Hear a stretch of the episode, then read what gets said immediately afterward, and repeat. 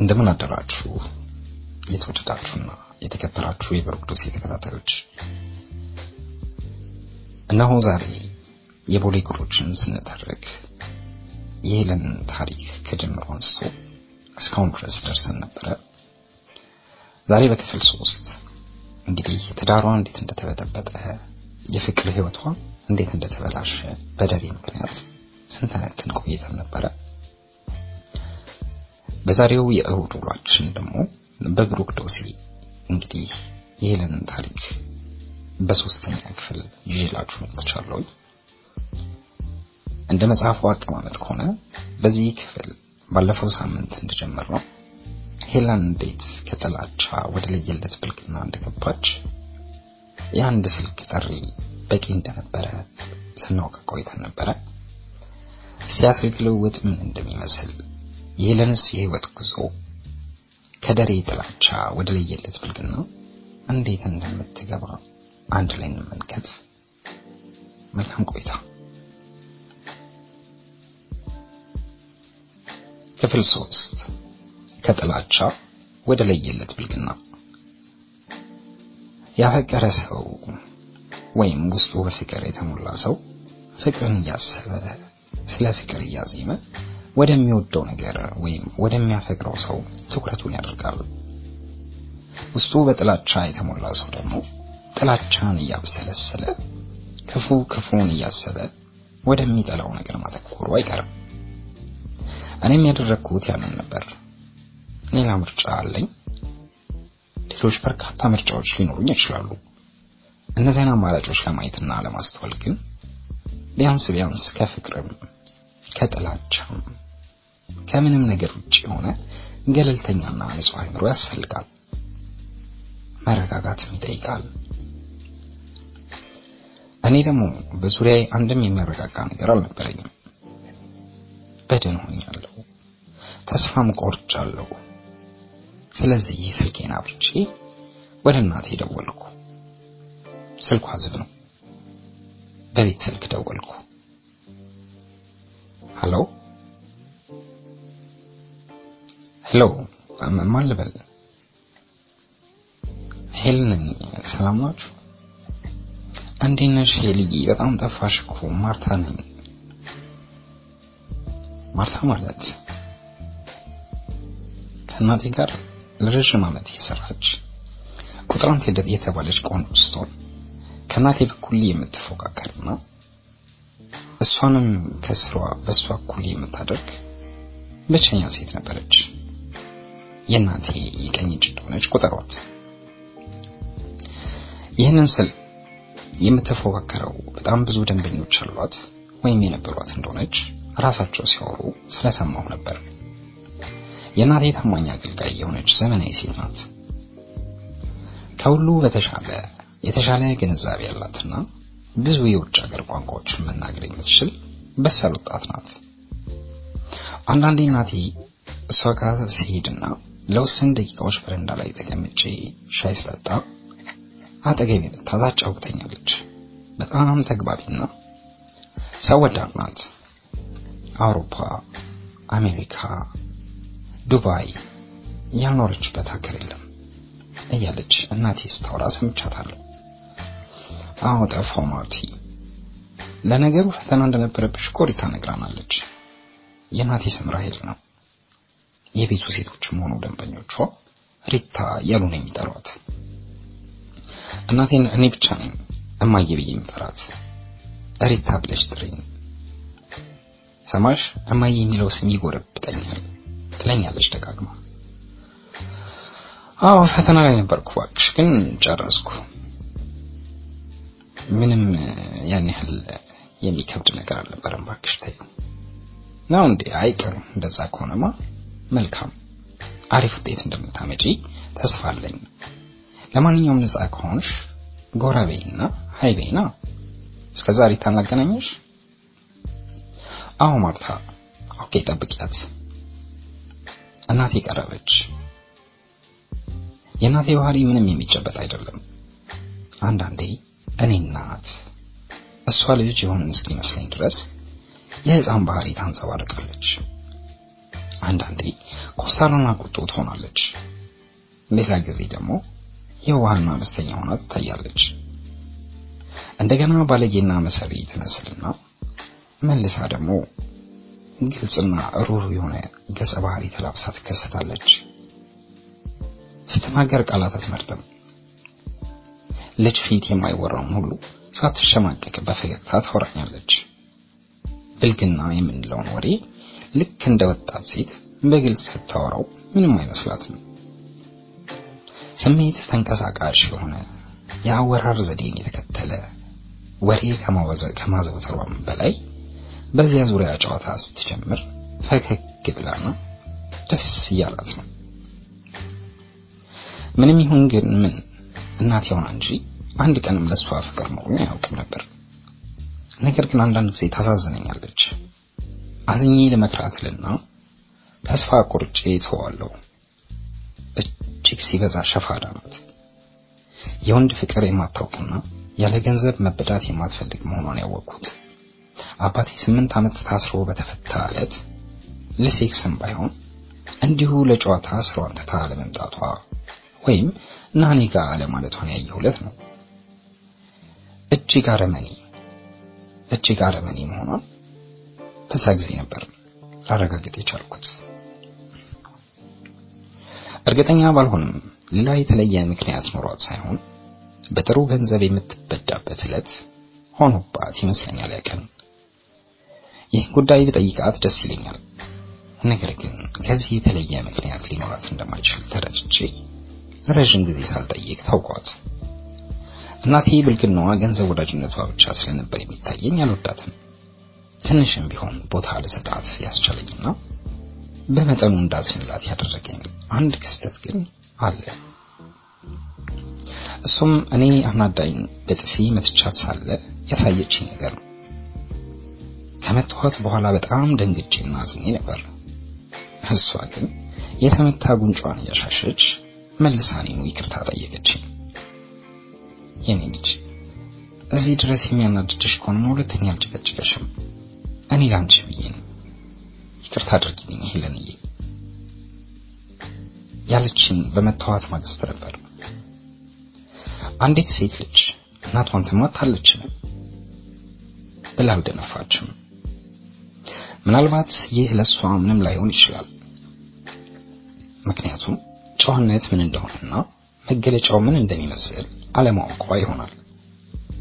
የባለጌነት መገለጫው ሌላ መስሎ ታይቷትም ሊሆን ይችላል። ብቻ ግን እኔ በጣም አክብጄ ነበርና ያየሁት ቂም አለመያዟ ነጻ አድርጎኛል።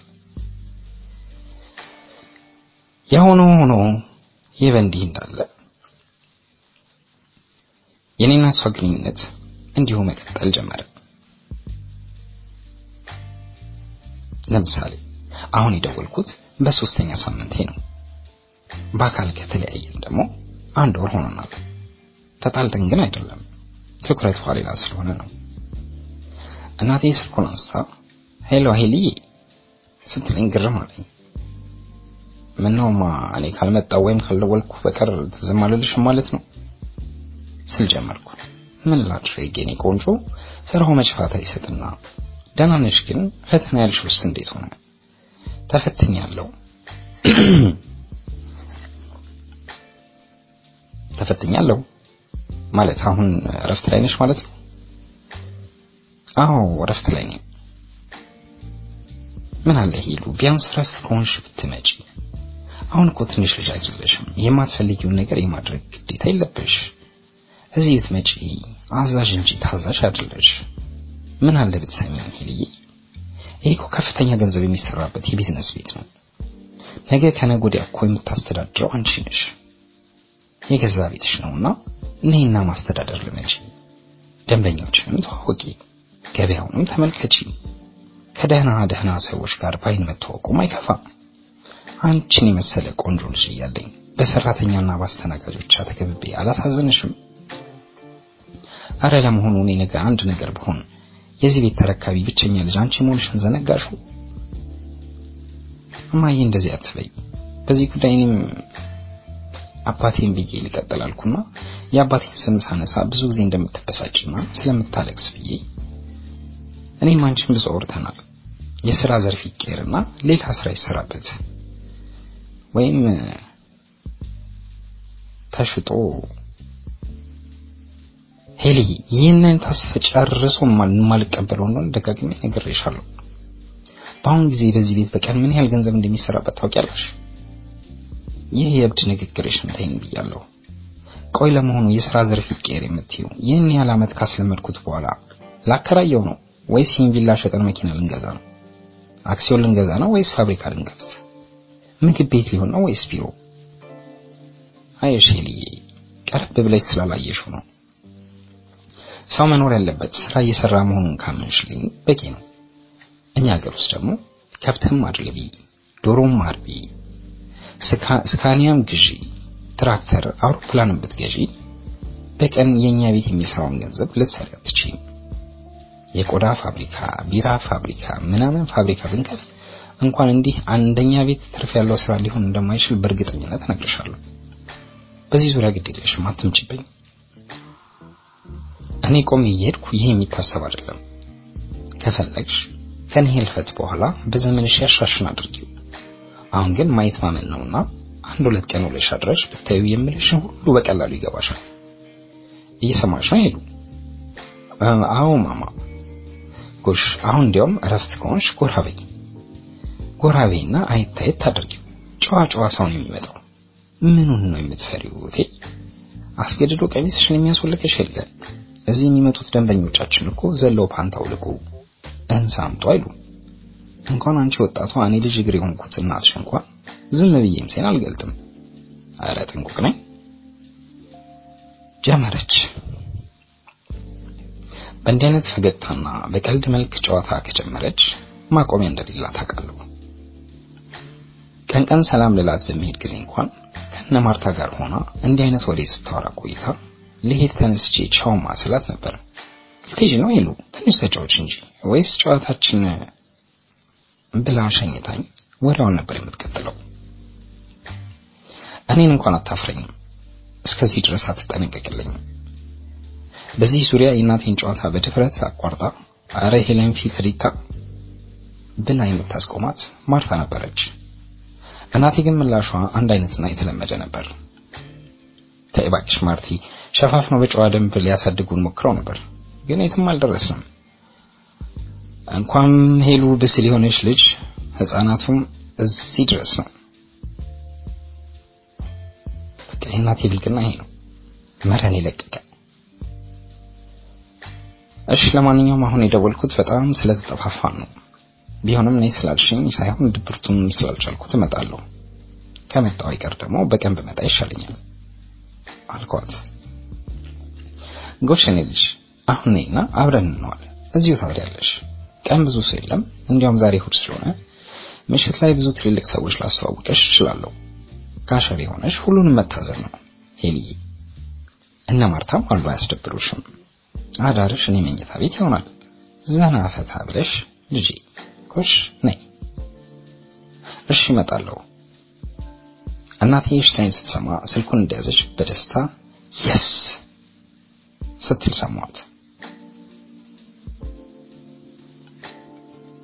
እርግጠኛ ነኝ በዚያ ወፍራም ነገር ግን ጠንካራ ሰውነቷ yes ከሚለው ቃሏ ጋር በደስታ ወደ ላይ ዘለለች። ወይ እናቴ ይህ ሁሉ ጥረት እኔን ለማስፈዳት ነው ወይስ ሀብታም ለማጋባት ወይስ ለባለስልጣን ልትድረኝ ወይስ አሻሻጭ እንደሆነ? ለማሻሻጡ ከሆነ ከኔ የበለጡ ቆነጃጅት አሉ። ምንም ይሁን ምን ሄጄ ሁኔታውን ማየት አለብኝ። ምናልባት ድንግል መስያት ድንግልናሽን በውድ ዋጋ እንሽጠው እንዳትለኝ እንጂ ሌላው ሲሆን አልኩና ተስፋ የቆረጠ ሰው የሚያሳየውን ፈገግታ ለራሴ እያሳየው ለባብሼ ነገር ግን ሳልኳኳል ወጣው። ወደ እናቴ ቤት የሄድኩት መሳሳት አካባቢ ነበር። ቤቱን በማታ እንጂ በቀን አሳምሬ ያውቀዋለሁ። ልጅ ሆኜም በከፊል እዚያ አድር ነበር። ሄጄ ሁሉንም ሰላም አልኩና ነፋሻማ አየር እንደ ልብ በሚገኝበት ጋርደን ላይ ተቀመጥኩ። ለጥቂት ቋሚ ደንበኞችና ለቤቱ ቆነጃጅቶች ተብሎ የሚዘጋጀውን ምሳ ከዚህ ቀደም ሞካክሬው አውቅም። የዛሬው ግን የተለየ ሆነብኝ። ልደቴን የሚያከብሩልኝ ይመስል የተለየ ዝግጅት አድርገው ነበር የጠበቁኝ። አሁንም እንደገና የእናቴ አካሄድ በጣም ግራ አጋባኝ። በእርግጥ ይህ ሁሉ ሽርጉድ ወራሽ በማግኘቷ ተደስታ ነው? ምንድነው የኔ እዚህ መምጣት እዚህ ድረስ አስደሳች የሚሆንበት ምክንያት እያልኩ ማሰቤን ቀጠልኩ። ይህን እያሰብኩ የተዘጋጀልኝን ምሳ መመገብ ጀመርኩና ቡና ተፈልቶ ሳይቀር ቀርቦ ትልቅ ግብዣ ሆነ። እናቴ ወፍራምና ጥብቅ ያለ ሰውነቷን ጎላ አድርጎ የሚያሳይላትን tight ሱሪ ለብሳ ትልልቅ ጡቶቿ ተጋልጠው እንዲታዩ የሚያደርግ ያማረ body ለብሳ ቅንድቧን ተቀንድባ ኩል ተኩላ ደማቅ ሊፕስቲክ ተቀብታ ጸጉሯን ለቃ ሌላ ሰው መስላ ነበር የጠበቀችኝ። እንዲሆን አይቻት አላውቅም። አንድ ፍሬ ልጅ መስላ ወዲያ ወዲህ እያለች ታዛዦቿ የሆኑ ቆነጃጅቶችን ዝቅ ብላ በደስታ ስታስተናግዳቸው ሳይ ግርም አለኝ። በዚህ ሁኔታ ሳያት እናቴ መሆኗን መጠራጠር ጀመርኩኝ። ወፈርፈር ከማለቷ በቀር ከኔ እኩል የሆነች ወጣት መስላለች። የወለደችና የ19 ዓመት ልጅ ያላት አትመስልም። ሆኖም እድሜውን አትደብቅም። 55 ወይም 56 ሆኗታል። ማንም ግን በዚህ እድሜ ሊገምታት አይችልም። ቤት ውስጥ ያሉት ሁሉም ሴቶች ለኔ ቀና አመለካከት እንዳላቸው ባውቅም እንደ ማርታ የሚያቀርበኝና ቀለል የሚለኝ ግን አልነበረም። ማርታ ስታወራኝም ስታዳምጠኝም ትኩረት ሰጥታ ነው።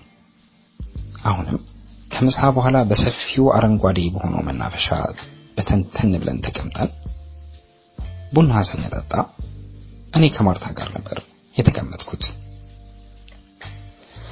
ማርታ ዘና እንድል ነበር የምታበረታታኝ። እኔ ደግሞ በተፈጥሮዬ አይን አውጣ እንጂ አይን አፋር ባልሆንም ሁኔታቸው በተለይ የእናቴ ሁኔታ ግራ አጋብቶኛልና በግርምት ፈዝሼ ነበር የምታየው። የዝምታዬ ለማርታ የማፈር መስሏት ነበር ደጋግማ ቢሪላክስ ሄንልዬ የምትለኝ። በዚህ ሁኔታ በጋራ ቡና ስንጠጣ ቆይንና መናፈሻው ላይ የነበሩት ስድስት ያህል ሴቶች አንድ አንድ እያሉ መናፈሻውን ለቀው ወደ ውስጥ መግባት ጀመሩና ማርታና እኔ ብቻ ቀረን። ማርታ ስለ ትምህርት ስለምናምን ስታወራኝ ቆየች። ብዙም ሳትቆይ ግን እሷም ወደ መሰሎቿ ሄደች። ስትሄድም ከሪታ ጋር ተጫወቱ ሄሊ፣ አሁን ሰዓቱ የሌላ ነው ብላኝ ነበር የተለየችኝ። እሷ እንደተለየችኝ ደግሞ እናቴ በፈገግታ እንደደመቀች ወደ እኔ መጣችና ጓሮ ውስጥ ካሉ ሰፋፊ ክላሶች አንዱ የባልደረቦቿ ሺሻ ማጨሻ ነው እያለችኝ አጠገቤ ተቀመጠች። ቀጠለችና ለነገሩ ሺሻ ይታውቂና ነው አጨሰሽ ታውቂያለሽ?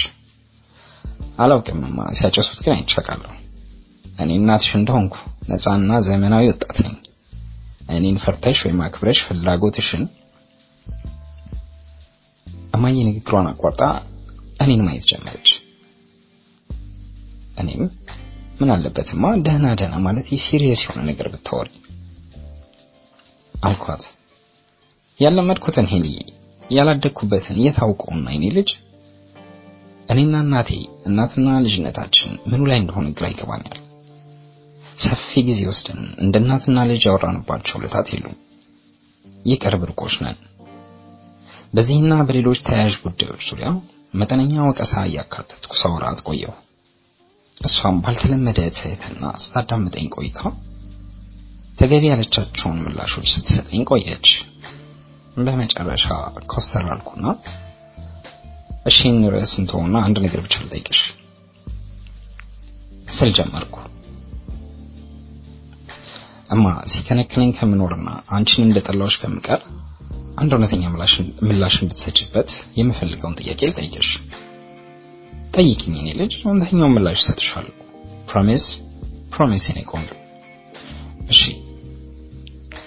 ያኔ አባቴ ከእስር ቤት የተፈታለት ውደጂውም አትውደጂውም ጥይውም አትጥይውም ለምንድን ነው ቢያንስ ለሞራሉ ብለሽ እንኳን ቤት ያልመጣሽው? ቤት መምጣት ባትች እንኳን እንዴት እዚህ መጥቶ አንቺ ጋር እንዲሆን አብራችሁ ማደር እንድትችሉ እንኳን እዚህ ዘና ብሎ አምሽቶ እንዲሄድ ወይም የሆነ ስሜቱን የማይጎዳ ነገር አድርገሽ ያልተቀበልሽው። በእርግጥ ስምንት ዓመት ታስሮ ከተፈታ የልጅ አባትሽ ጋር የፈለገ ግንኙነታችሁ ቢሻክር ደግሞ ግንኙነታችሁ ሳይሻክር ሰላም እያላችሁ ነበር የታሰረው። እንዴት ነው እንደዚህ ያለ የጭካኔ ተግባር የፈጸምሽው? የአንድ ቀን ስራ በልጦብሽ ወይስ ምንድን ነው? ለዚህ ትክክለኛ ምላሽ ፈልጋለሁ።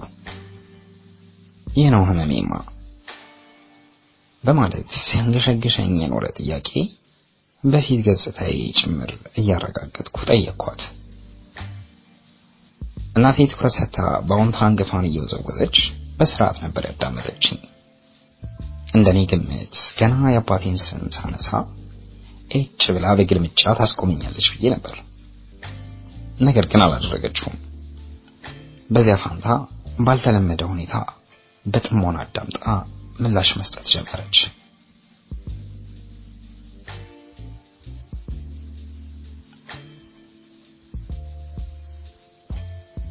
ተገቢ ጥያቄ ነው የኔ ልጅ። ያ ጉዳይ እንደሚከነክንሽ ብቻ ሳይሆን እኔን እስከ መጨረሻው እንድትጠይቂኝ እንደሚያደርግሽ አውቅ ነበር። ለዚያም ነው ተስፋ ቆርጬ በርቀት እያየው የተውኩሽ። ያገጠመኝ አንቺን ብቻ ሳይሆን እኔንም ዛሬ ድረስ ምናልባትም እስከ መጨረሻው ያንገበግበኛል። አየሽ የኔ ልጅ እኔ አንቺን በመሰረቱ አሁንም ሆነ በፊት እንደ ልጅ አይደለም የሚቆጥረሽ፣ ልክ እንደ ጓደኛ ነው። ልጅ ሆነሽም አድገሽም ልጄ ብዬ አላውቅም። ለራሴም የእናትነት እውቅናን አልሰጠሁም፣ መስጠትም አልፈልግም። ለአንቺ ፍቅር የለኝም ማለት ግን አይደለም ሄሊ። እፈሪብኝም አትፈሪብኝም እኔ እናትሽ ነኝ። እውነታውንም ከስር መሰረቱ ላስረዳሽ እፈልጋለሁ። በህይወቴ ወንድ ወድጄም አፍቅሬም አላውቅም። ለመጀመሪያ ጊዜ ምናልባትም ለመጨረሻ ጊዜ የወደድኩት ብቸኛ ወንድ አባትሽን ነው። በተረፈ የስራና የገንዘብ ፍቅር እንጂ የሌላ ነገር ፍቅር የለኝም። አንቺ ከመወለድሽ በፊት የሞቱ አያቶችሽ ማለትም እናትና አባቴ የታወቁ የከተማ ጨዋ ሰዎች ነበሩ። በስልጣንም በሀብትም በቀድሞ ዘመን ከማንም በላይ የነበሩ ናቸው። የወለዱት እኔም ብቻ ነበር። የጠቀሙኝ መስሏቸው በአስራ አምስት ዓመቴ ለትምህርት ብለው እንግሊዝ ሀገር ላኩኝ። እዚያም ብዙ ዘመዶች ነበሩ። ወደ ለንደን ሄጄ ለአምስት ዓመታት አዳሪ ትምህርት ቤት ውስጥ ገብቼ እየተማርኩ አደግኩ። እዚያ ያለሁ አባቴ መሞቱን ሰማውና መጥቼ ቀብሬ ተመለስኩ። እንደ ተመለስኩ ትምህርቴን ከመቀጠል ይልቅ ስራ መስራትና ራሴን ማሻሻል ፈለግኩና ስራ ጀመርኩ። በወጣትነት ዘመኔ ሰርቼ መለወጥ እንዳለብኝ ነበርና ዝቅ ብዬ እንደ ባሪያ እየታዘዝኩ ለመስራት ሞከርኩ። ነገር ግን ምንም ጠብ የሚል ነገር ማግኘት አልቻልኩምና ተቀጥሮ መስራቱን እርግፍ አድርጌ ተውኩት። በትምህርት ዘመኔ ከአንዳንድ ያለ እድሜ እድሜያቸው መጥፎ ባህሪ ከነበራቸው ጓደኞች ጋር ገጥሜ ስል ነበር። ከነዚህ ውስጥ ከጥቂቶቹ ጋር ለረጅም ጊዜ ተለያይተን ብንቆይም በስልክ እንገናኝ ነበር። እነዚህ ልጆች ትምህርታቸውን እንደኔ በጊዜ አቋርጠው አንዳንድ እኔ የማላውቃቸውን ስራ ይሰሩ ነበር። በየጊዜውም ለውጥ አይባቸው ነበር።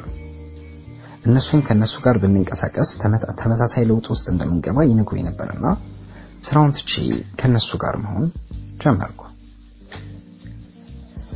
በእርግጥም በአቋራጭ ገንዘብ የሚገኝባቸው ብዙ መንገዶች ነበሩና ገባሁበት፣ ተሳካልኝ። ስኬቱ ግን የገንዘብ ስኬት ብቻ ነበር። ብልግናን ያካተተ ሰፊ ታሪክ ማሳለፍ ያለው በወጣትነታችን አብሮኝ ከተማሩትና እንደኔ ካቋረጡት ጥቁር እንግሊዛውያን ጋር ነበር መማገጥ የጀመርኩት። መጠጣት፣ ሐሺሽ፣ በ group sex ማድረግ፣ ሐሺሽ ማዘዋወር፣ መጠቀም ወዘተ። ፍጹም ባለጌና ጋጠ ወጥ ሆኜ አሳለፍኩ። በዚህ አይነት ሁኔታ አመታትን ካሳለፍኩ በኋላ ሴት አያትሽ ማለት እናቴ ስትታመም መጣሁና አስታማሚ ሆኜ ኢትዮጵያ ቀረው።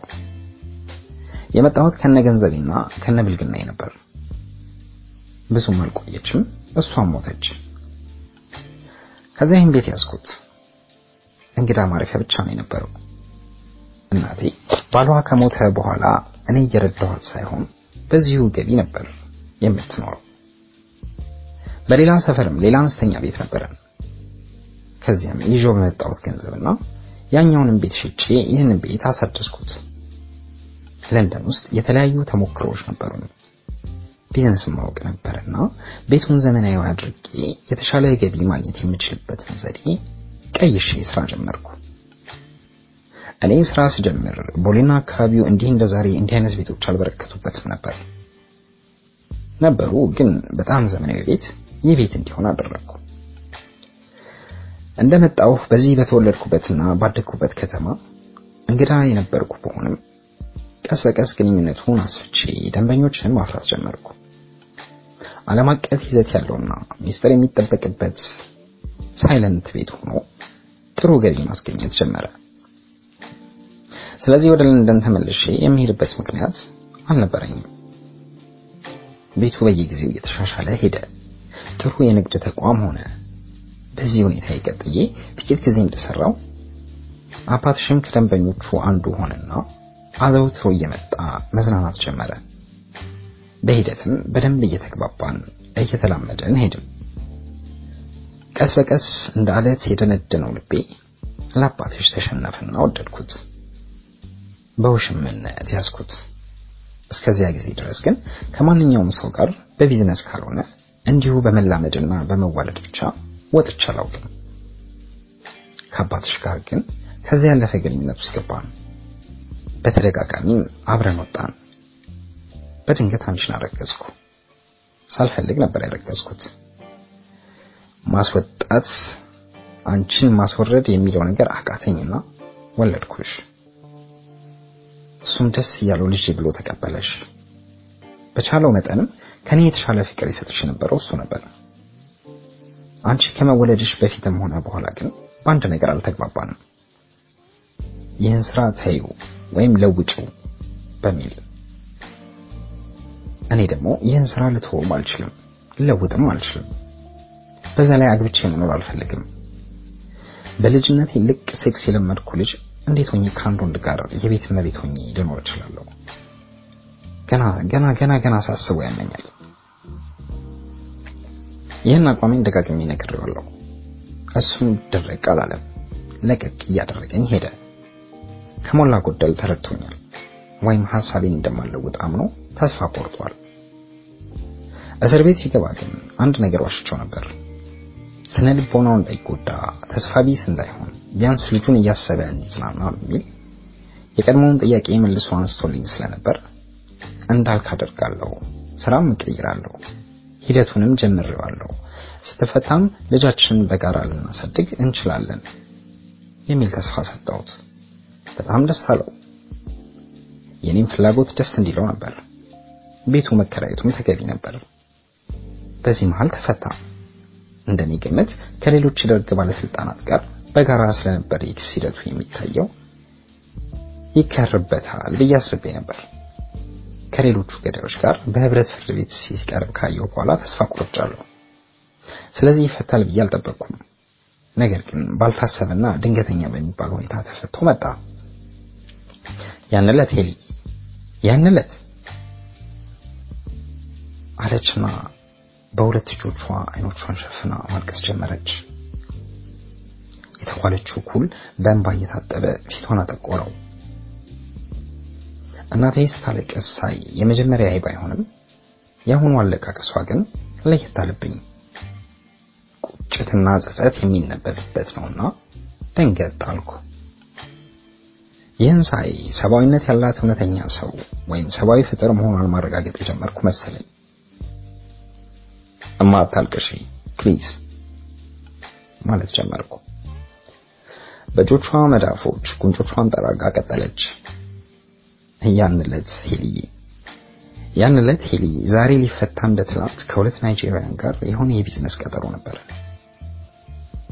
ቢዝነሱ አሁን ላንቺ ሊገባሽ የማይችል ትልቅ ቢዝነስ ነበር። ሂደቱ ብዙ ጊዜ ከፈጀ በኋላ እኔም አንዷ የስራው አባል ሆኜ በራሴና በሴቶች በኩል በሚስጥር መስራት የነበረብኝ ሁሉ ሰልቼ የመጨረሻው deal የሚደረገውና የጥሬ ገንዘብ ክፍፍሉም ሆነ አጠቃላይ አፈጻጸሙ እዚህ ቤት ነበር የሚከናወነው። ስራውም ካሰብነው በላይ ስኬታማ ሆኖ ተጠናቀቀ። በቢዝነሱ ዋና ተሳታፊና ትልቁን አስተዋጽኦ ያበረከትኩት እኔ ነበርኩና ድርሻዬ 50 ሺህ ዶላር ነበር። በዕለቱ በጥሬው ተሰጠኝ። ከባድ ቢዝነስ ነበር፣ ነገር ግን ተሳካ። እነዚያ ሁለት ናይጄሪያ ከዚያ ቀን በፊት እዚያ ቤት እየመጡ ይዝናኑ ነበር። ሌሎቹም ቀስ እያልሽ እንደምታዩ ዲፕሎማትን፣ አምባሳደርም በተለይ አፍሪካኑ ይህ ቤት እንደ ቤታቸው ቆጥረውት ይመጣሉ። ይህ አዲስ ነገር አልነበረም። በዕለቱ የነበሩት በእኔ የሚታዘዙ ሁለት ናይጄሪያውያን ስራችን በስኬት በመጠናቀቁ እጅግ ተደስተው ሲዝናኑ አመሹ። የእነሱም ድርሻ ከኔ እኩል ነበር። አስታውሳለሁ የሆነ የአፍሪካ ሀገር አምባሳደርም እዚህ አምሽቶ ነበር። እኔም ፈልጎ ነበርና አድርጌው የማላውቀውን ዛሬ ከቀድሞ ጓደኞቼ ጋር ስለሆነ ያለሁት አልችልም የሚል ኮስተር ያለ መልስ በትህትና ሰጥቼው በጊዜ ወጥቶ ሄደ። ምን አለ እሱን አስተናግጄ እነሱን ትቼ በሆነ ግን አልሆነም። ከሁለቱ ናይጄሪያን ጎልማሶች ጋር የነበረውን ስራ ያለቀው ማለዳ ላይ ነበርና እኔም እነሱም ገንዘባችንን ቦታ ቦታ ሲዘን ማታ እዚሁ ቤቴ ልንገናኝ ተቀጣጠርን። እነሱ በማግስቱ ወደ ለንደን በራሪዎች ነበሩ። ማታ መጡና ብዙ እስኪ ተጠጣ። ሁሉም ሴቶች ጥንቁቅ የምትባለው ማርታ ሳትቀር ጥንብዝ ብለው ሰከሩ። እኔም ራሴን እስክስት ድረስ ብዙ ጠጣው። የሚጠጡትን ጠጣው፣ የሚያጨሱትን አጨስኩ። በቃ ልቅ አልኩ። ቀኑ ሰኞ ነበር። ሰኞ ቀን ደግሞ ብዙ ደንበኞች አይመጡምና በዝግ ተጠጣ። መጨረሻ ላይ ሁለቱ ናይጄሪያን ከኔ ጋር ማደር ፈለጉ። የቢዝነስ ሂደቱ ወደ መጠናቀቁ ሲደርስ እንደ ቀልድ በስኬት ከተጠናቀቀ እስካሁን የከለከልሽን ይህን አማላይ ገላ በጋራ ልትሰጪን ብለውኝ እንደ ቀልድ ምን ችግር አለው ብያቸው ነበር። ከዚያ በፊት በነበረው ጊዜ ከሌሎቹ የቤት ሴቶች ጋር እንጂ ከኔ ጋር ወጥተው አያውቁም። ምክንያቱም በሌላ ቢዝነስ ከምገናኛቸው ወንዶች ጋር ምንም አይነት ግንኙነት ማድረግ ሀሳቡም ስለሌለኝ ነው። እና እነሱ ያችን እንደ ቀልድ የተናገርኳትን የሽታ ቃል ይዘዋል። ማምረራቸውን ቀደም ብዬ ባውቅ ብዙ ከመጠጣት ቆጠብ ነበር። ግን ትዝ አላለኝምና ሰከርኩላቸው። ከዚያ ይዘውን ገቡ። ይዘውን ላይኛው guest house ውስጥ ሲያስገቡ በጣም ልስከር እንጂ ራሴን አልሳትኩም። ልከለክላቸው ግን አልቻልኩም። ቢያንስ ከቤቱ ቆንጃጆች ውስጥ አንዳቸው ያግዙኝ እባካችሁ አልኳቸው። no no no no አሉ በጋራ በጋራ ከሁለት ወንድ ጋር መውጣት ብዙ ያስከፍላል እንጂ ለኔም ሆነ ለሌሎች ሴቶች እንግዳ ተግባር አይደለም።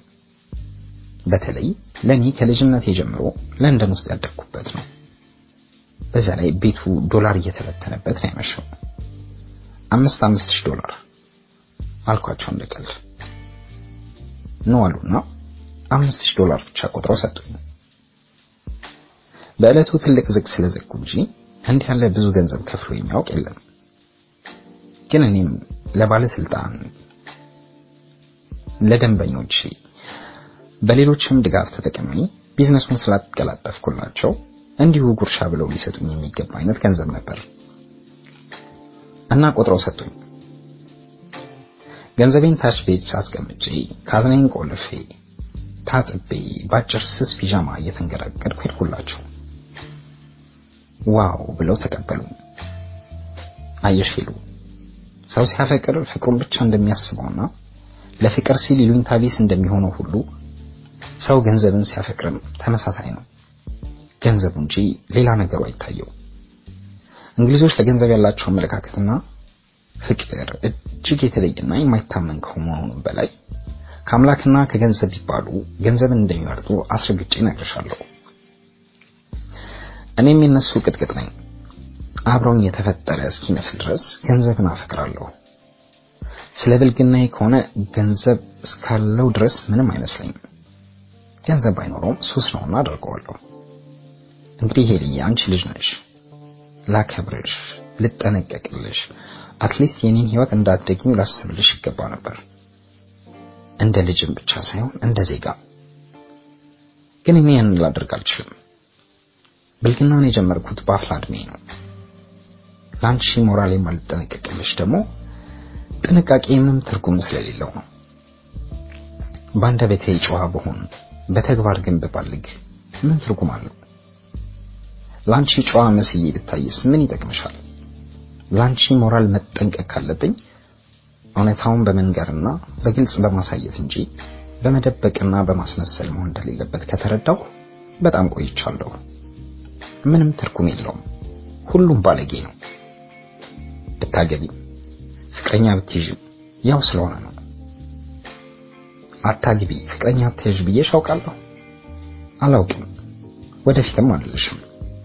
አንድ እውነት ግን እነግርሻለሁ። የተከበረ የተማረ ሀብት ያለው ስልጣን ያለው ዝና ያለው ትልቅ ሰው የተባለና ሁሉም የተሟላለት ከሚስቱና ከልጆቹ ጋር ሆኖ ፈንድሻ እየቆመጠረ በቴሌቪዥን የሚታይና የትዳሩን የብርዮ ቤልዮ የሚያከብር ወንድ ነው። እዚህ መጥቶ ከእንስ ውጪ ሁሉንም ቀዳዳ በርቶ የሚሄደው ማን ነው? ጨዋው ንገሪኝ እስቲ። የለም አምባሳደር፣ ዲፕሎማት፣ ባለስልጣን፣ ባለሀብት፣ ወጣት፣ ጎልማሳ፣ ሽማግሌ፣ የሀገር መሪ፣ ተማሪ፣ ተመራማሪ ሁሉም ባለጌና ልቅ ንጹህ ሰው ብታያቸው ንጹህ ባትሆኝ ይሻልሽ እንደነበር በተዘዋዋሪ ነግረውሽ ያልፋሉ። ዓላማ ያለኝ ሰው ነኝ ብታያቸው ዓላማ ቢስ ብትሆኚ እንደሚሻልሽ ጠቁመውሽ ያልፋሉ። ስለ ስነ ምግባር ብትጀምሪላቸው ይስቁብሻል፣ ይንቁሻል። ስለ ጨዋነት ብታቀነቅኝ አቋርጠውሽ እንደ ጅል ኮሜዲያን ቆጥረውሽ ያሽካካሉ። ስለ ትዳር ክቡርነት እንደ ቀልድ አንስተሽ ማውራት ብትጀምሪ ዘመናዊ ባላገር መሆንሽን ነግረውሽ ፊታቸውን ወደ ሌላ ያዞራሉ። መሀይም ባትሆኚ እንኳን መሀይም ብትሆኚ የበለጠ አዋጭ መሆኑን በተዘዋዋሪ አስተምረውሽ ያልፋሉ። ሚስትና የቤት እመቤት የመሆን ተስፋሽን ይነጥቁሻል።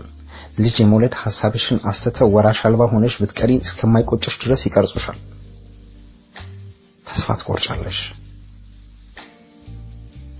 በእርግጥ እኔ በአውሮፓ ባልጌ የመጣሁ ነኝ። ለእኔ ተራ ነው። ነገር ግን ኢትዮጵያ ላይ እንዲሆናል ብዬ ጨርሶ አስቤ አላውቅም። ታዲያ እኔ ሚስት ተብዬ እንዲህ ከመሆን ገንዘብ እየሰራሁበት በነፃነት አልኖርም የሚል ተልካሻ አቋም እስክትይዥ ድረስ ይዘገነንሻል። ያ ታዲያ የእነሱ ችግር ነው። ወደ ራሴ ልመለስና ስለዚያች ዕለትና ስለ ናይጄሪያኑ ሁለት ወንዶች ልንገርሽ። ገንዘብ ነውና አደረግኩት። በእርግጥ ገንዘብ ብቻ አይደለም። እኔ የአበሻ ወንድ ስሜቴን አርክቶት አያውቅም። አፍሪካውያን ይሻሉኛል። ጥሩም ይከፍላሉ፣ ጥሩም ይበዳሉ። በነገራችን ላይ ይህን ሳወራሽ በግልጽ ነው ላወራሽ የምፈልገው። በግልጽ መናገሬን ሁሌ እንደ ብልግና እንደምትቆጥሪው አጥቼው አይደለም። ግድ የለም ቁጠሪ። እንዳልኩሽ ግን ቁም ነገሩ ሌላ ነው። አንድ እናት ለልጇ በምታወራው አይነት ዘዴ የማላወራሽ ልደብቅሽ ስለማልፈልግ ብቻ ሳይሆን ባለጌ መሆኔን አምኜ ስለተቀበልኩና ለአንቺ ሳወራ ተጠንቅቄ ቃላት መርጬ በማውራት ከተስፋ መቁረጤም ሆነ ከብልጽግናዬ እንደማይመልሰኝ ስለማወቅ ጭምር ነው። ከሁሉም በላይ ደግሞ ብልግናው ያለው ከማውራቱ ላይ ሳይሆን ተግባሩ ምን ያህል አስቀያሚና ሰቅጣጭ መሆኑን መረዳት መቻሉ ላይ ስለሆነ ነው። ከተረዳሽ በኋላ የራስሽን መንገድ መምረጥ ነው ዋናው ነጥብ። ለዚህም ነው ብዙ ጊዜ እንደ ማንኛውም ተራ ሆኜ ሳልሸማቀቅ በግልጽ የማወራው። እንዲህ አይነት ባለጌ መሆኔን አምኜ የተቀበልኩ ስለሆነ ነው ለእናትነቴ እውቅና ያልሰጠሁት። እናትሽ ነኝ ብዬ ባወራሽም አፍራለሁ። እንዲህ አይነት እናት አለ ለማለት እንኳን አያስደፍርም። ቢኖርም አያኮራም። ስለዚህ የለኝም ብለሽ ብታስቢ ነው የሚሻልሽ። እና ያን ምሽት ማለትም አባትሽ ነገ ሊፈታ እንደ ማታ እነዚያ ሁለት ጎልማሳ ናይጄሪያን በጋር ሆኖ በጣም በዱኝ። ከዚያች ምሽት ጋር በተያያዘ ምክንያት አባትሽን ማግኘት ሳልችል ቀረው። ምን ያገናኘዋልማ?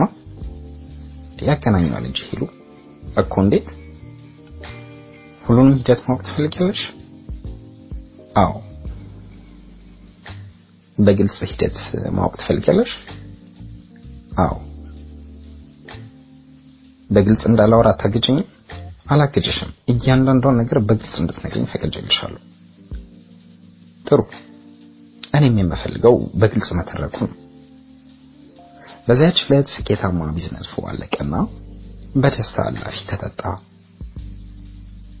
በሁለት ናይጄሪያን ለመበዳት ፒጃማ ለብሼ የፎቁን ደረጃ ወጣሁና የላይኛውን guest house ውስጥ ገባሁ። wow ብለው ተቀበሉኝና አንዱ ከፊት ለፊት ሌላኛው ከኋላ ሆነና ስስና አጭር ፒጃማዬን እንደለበስኩ ያሻሹኝ ጀመር። እኔም በጣም ደስ እያለኝ ታሸውላቸው። ወዲያው አንዱ ቀስ እያለ ከንፈሬን መሳምና ጡቶቼን ማሻሸት ሲጀምር፣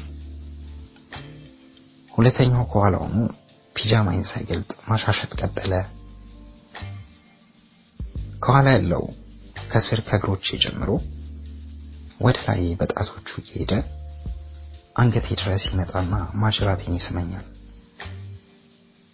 ከፊት ያለው ከንፈሮቼን ይለቅና እጆቹን ጡቶቼ መሃል ከቶ በዝግታ ያሻቸዋል። ቀስ እያለ ደግሞ እንደ መቀመጥ ይልና ፒጃማዬን ሳይገልጥ ወደ ታች ወርዶ እምሴን በከንፈሮቹ ይደባብሳቸዋል። እንደገና ከፍ እያለ ወደ ጡቴ ይመጣና ያሻሻቸዋል። ከንፈሮቼን በትልቅ ከንፈሮቹ ይደባብስና ይቆርሳቸዋል። ከዚያ ደግሞ ተቀያየሩና የፊተኛው ከኋላ የኋላኛው ከፊት ሆነ። ሳሎኑ መሀል ላይ ነው የቆምኩት። ግራና ቀኝ ሆነው በዋርማፕ አሰከሩኝ። ከዚያ ደግሞ ቦታ ተለዋወጡና በዝግታ መደባበስና መሳማቸውን ቀጠሉ። ቀጥሎ ከፊት ያለው የለበስኩትን ስስና አጭር ፒጃማ ማንገቻዎችን ከትከሻዬ ዝቅ አድርጎ በትንሹ ወረድ አደረገውና ትልልቅ ጡቶችን በቀላሉ መግባት ቻለ። እየተንሰፈሰፈ ጡቶችን ቀባቸው። ከኋላ ያለው ደግሞ በግማሽ ወልቆ ወገቤ ላይ የቀረውን አጭርና ስስ ፒጃማ ከስር ከባቶቼ በኩል ገለጥ አድርጎ ከኋላ በኩል ቂጤን እየሳመ በሞቃት ትንፋሹ እየተነፈሰበት ቆየና ረዥም ምላሱን በጭንና በጭኔ መሃል አሳልፎ ድንቡጭ ያለ እምሴን በቀላሉ አገኘና ላስ ላስ ላስ ማድረግ ጀመረ። እኔም የምወደው ነገር እሱን ነውና ጭኔን ከፈት አደረግኩለት። ቁጢጥ ብሎ የምሴን ዙሪያ ገባ በዝግታ ይልሰው ጀመር። ከፊት ያለው አንዱ ጡቴን፣ አንዴ ከንፈሬን እየሳመ አንድ እጁን ወደ ታች ልኮ ከፊት ለፊት እምሴን ያሻሻል። ቀስ በቀስ የሁለቱ ትንፋሽ እያጋለኝ እያሞቀኝ ሄደ። በተፈጥሮዬ እየተበዳውም ሆነ እየተሳምኩ ዝም ማለት አልወድም። በጣም ነው የምጮኸው። አቃስታለሁ፣ እጮኻለሁ፣ ስልምልም እላለሁ። በዚህ አይነት ዋርማፕ ብዙ ከቆዩ በኋላ አሁንም እንደገና ቦታ ተቀያየሩና አንዱ ከፊት ሙሉ ለሙሉ ገብቶ እምሴን ኩርስ አድርጎ ምጥምጥ ያደርግና መልሶ እንደገና ልቅቅ ያደርገዋል። ሌላኛው ከኋላ ሆኖ በግማሽ የወለቀውን ፒጃማዬ በኃይል ወደ ታች ሳበውና አወለቀው። እኔም እግሮቼን ተራ በተራ አነሳውና ልብሴን በእግሬ አሽቀንጥሬ ጥዬ ራቅ አደረግኩት። በዚያውም ጭኔን በደንብ ከፈትኩላቸው። በዚህ አይነት እርቃኔን ሆኜ በስሜት እየተናጥኩ ቆምኩላቸው። የኋለኛው ይህን ትልቅ ቂጤን በሻካራ እጁ እያሸ አንዴ በግራ አንዴ በቀኝ በኩል በኃይል እየመታ ከንፈሮቹን ቂጤ መሃል ከቶ ከላይ እስከታች እየሳመ በትንፋሹ እያካለ እንደገና በኃይል እየመታ ብዙ አስጮኸኝ። ከፊት ያለውም በዝግታ ከላይ ከእምብርቴ ጀምሮ ታች ድረስ በምላሱ እየላሰ እንደገና ከፍ ብሎ ወደ ጡቴ እያለ ቆየ። እኔም እያፈራረቅኩ በየተራ አስማችኋለሁ። ስልምልም ያለ ስሜት ውስጥ ከተቱኝ። ጩኸቴም ማቃሰቴም እየደመቀ ሄደ። ሁለቱም ለብሰውት የነበረው ተመሳሳይ የሆነ ጥቁር ሙሉ ሱፍ ነበር። ሲገቡ ኮትና ሸሚዛቸውን አውልቀው በካኔተራ ብቻ ሆነው ነበር እንዲያሳብዱኝ የነበረው።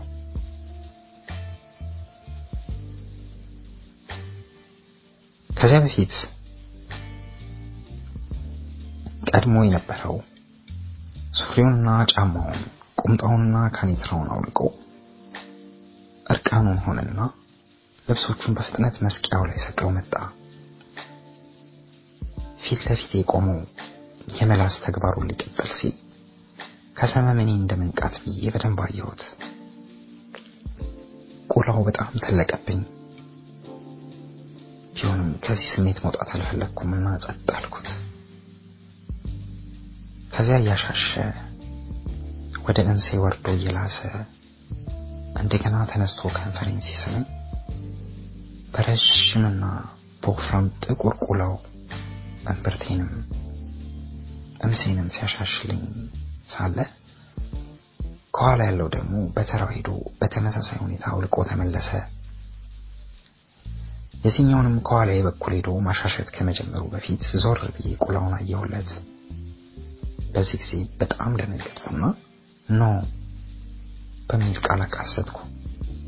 ቁላው በጣም ግዙፍ ነበርና it's okay baby እያለ ተጠጋኝ። እንደ ተጠጋኝ ቁላውን አፍጥጬ ከማየቴ ጎን ለጎን ሳብ አድርጌ በእጅ ያዝኩት። በእጅ ለመያዝ የሚያስቸግር ግዙፍ የሆነ ረዥምና ወፍራም ቁላ። በጣም ፈራሁ። ከዚህ ቀደም የጥቁርም የነጭም የሀበሻም የተለያዩ አይነት ቁላዎችን አይቻለሁ። ትልቅ የሚባለውን የሱዳኖቹንም ቁላ አይቻለሁ። ሁሉንም የመቻል አቅም ነበረኝ። ይህን የሚያክል ግዙፍ ቁላ ግን በጭራሽ አይቼ አላውቅም። ግትር ያለና በጣም ወፍራም የሆነ ጥቁር ቁላ ከመርዘሙ የተነሳ አጠገቤ በጎን በኩል ቆሞ ከቀኝ ዳሌ ተነስቶ አልፎ ሄዶ ግራ ዳሌ ላይ ደርሷል። ይህ ሰው ቆሞ እያሻሸኝ ያለው በስተግራዬ ሆኖ ሳለ እኔ ግን በቀኝ እጄ በኩል አሳልፌ የቆመ ትልቅ ቁላውን ይዘው ቻልኩ። አንደኛው ከፊት ሆኖ እምሴን እየላሰልኝ ነው። ይሄኛውን ደግሞ ቁላውን በእጁ ይዤ ትልቅ መሆኑና መፍራቴን ባይኔ እየነገርኩት በጎንዮሽ ዞር ብዬ እየሳምኩት ነው። እሱ ደግሞ ደጋግሞ it's okay baby it's okay እያለ በሹክሹክታ እያባበለኝ ነው። ከፍተኛ የሆነ የእርካታ ስሜት ውስጥ ስለነበርኩና በጣም ሰክሬም ስለነበር እምቢ ብዬ ልከለክለው አልቻልኩም። ከዚያ ይልቅ ገና ሳልጋጋል እንዳይከተው ብዬ ወደፊት ሳብኩትና በእጅ እያሻሸው ከፈት ሳደርገው የፊተኛው ጓደኛው ተነሳና በቄንጥ እየደባበሰ ወደ ኋላ በኩል ሄደ። የዛኛውም ቢሆን ከዚያ ይብለጥ እንጂ በጣም ትልቅ ቁላ ነው። ያን ያህል ጊዜ ቆሜ ነበርና ታሽ የነበረው የወለሉ ምንጣፍ ላይ በርከክ ብዬ ትልቁን ቁላ ለመጥባት ተዘጋጀው። ቁላውን ለመጥባት እየተዘጋጀው ሳለ ከመወፈሩ የተነሳ በአንድ እጄ መዳፍ ይዤ ልቆጣጠረው አቃተኝ። በሁለት እጆቼ መዳፍ ይዤ ተንበርክኬ አፌ ውስጥ ላስገባው ስል ትንፋሽ አጥረኝ ጀመረ።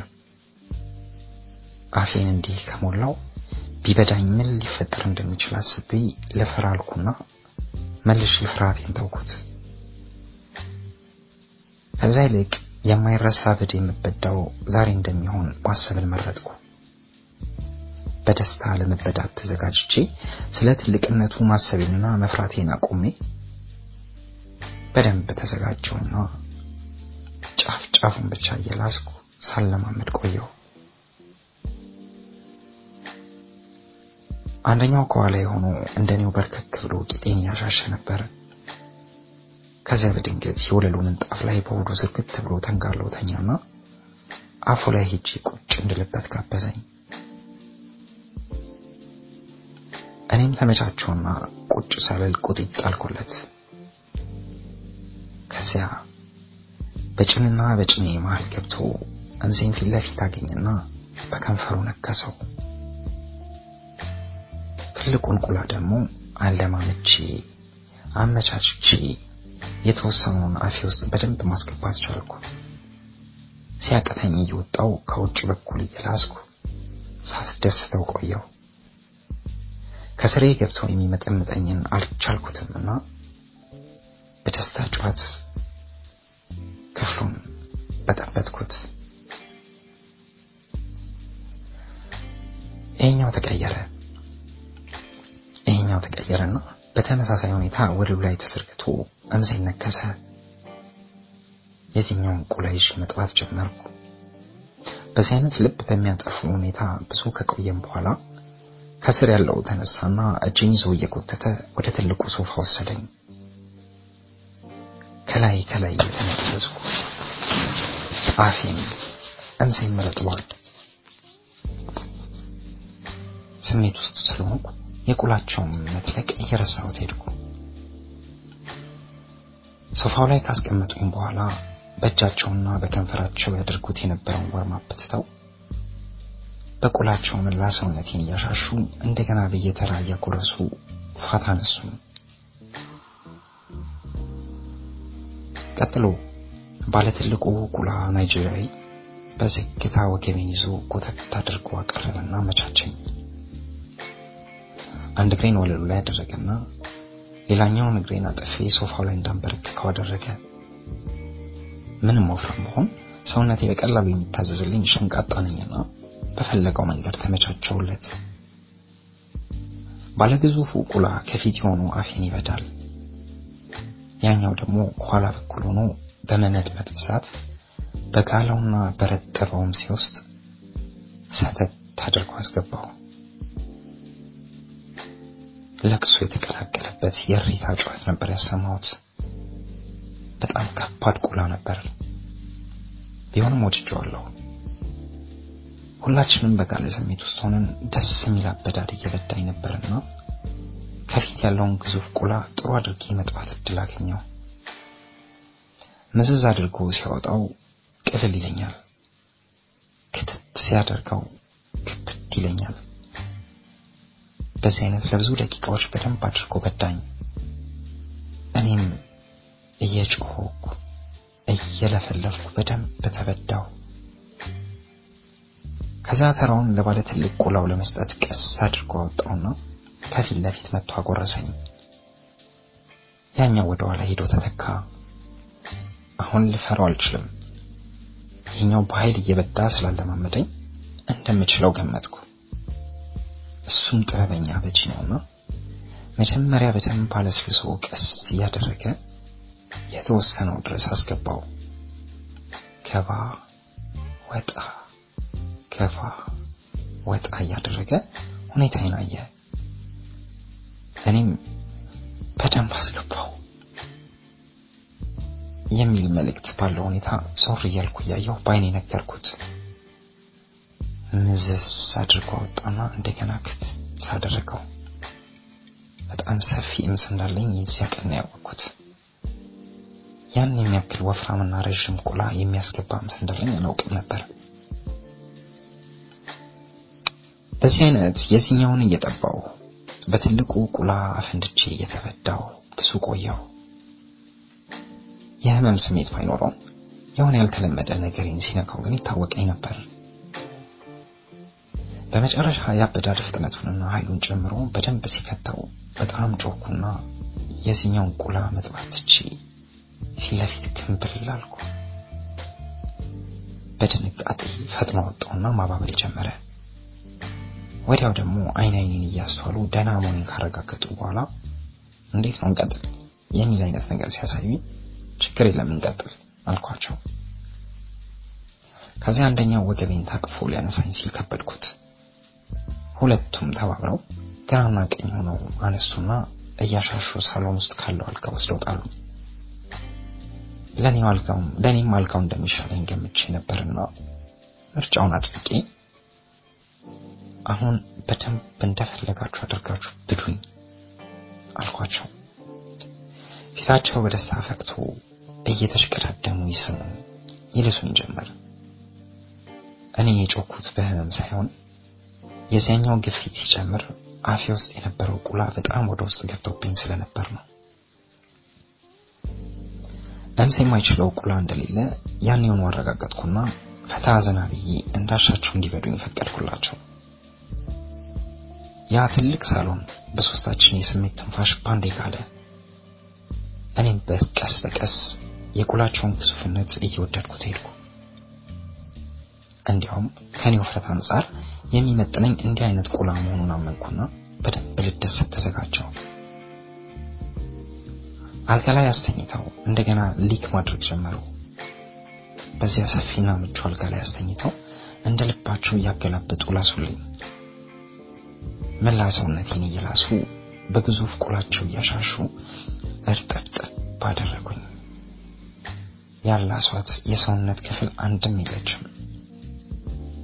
አንዱ በዝግታ ከከንፈሬ ጀምሮ ዝቅ እያለ አንገቴ ስር እያለ ጡቴ መሃል እያለ ደረቴን ዝቅ እያለ ሆዴን እምብርቴን ይልና ወደ ታች ወርዶ እየላሰ እምሴ ላይ ሲደርስ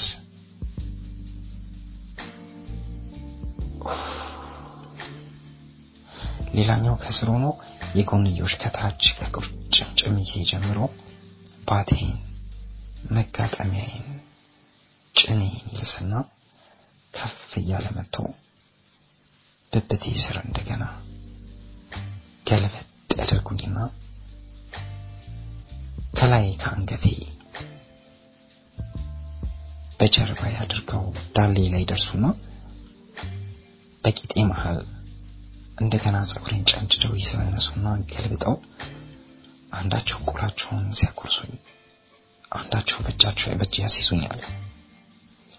አንዱ በኋላ በኩል በሁለት ጣቱ እምሴ ውስጥ ሲገባ፣ ሌላኛው በስር በኩል እጁን ሰዶ ሌላ ተጨማሪ ረዣዥም ጣቶቹን እምሴ ውስጥ ይከታል። አንዱ በወፍራምና ረዥም ቁላው ቂጤን ሲመታ፣ ሌላኛው አንገቴን፣ ጉንጬን በቁላው ይመታኛል። የአንዱን ቁላ ስቆርስ አንዱ ቂጤን ይልሳል።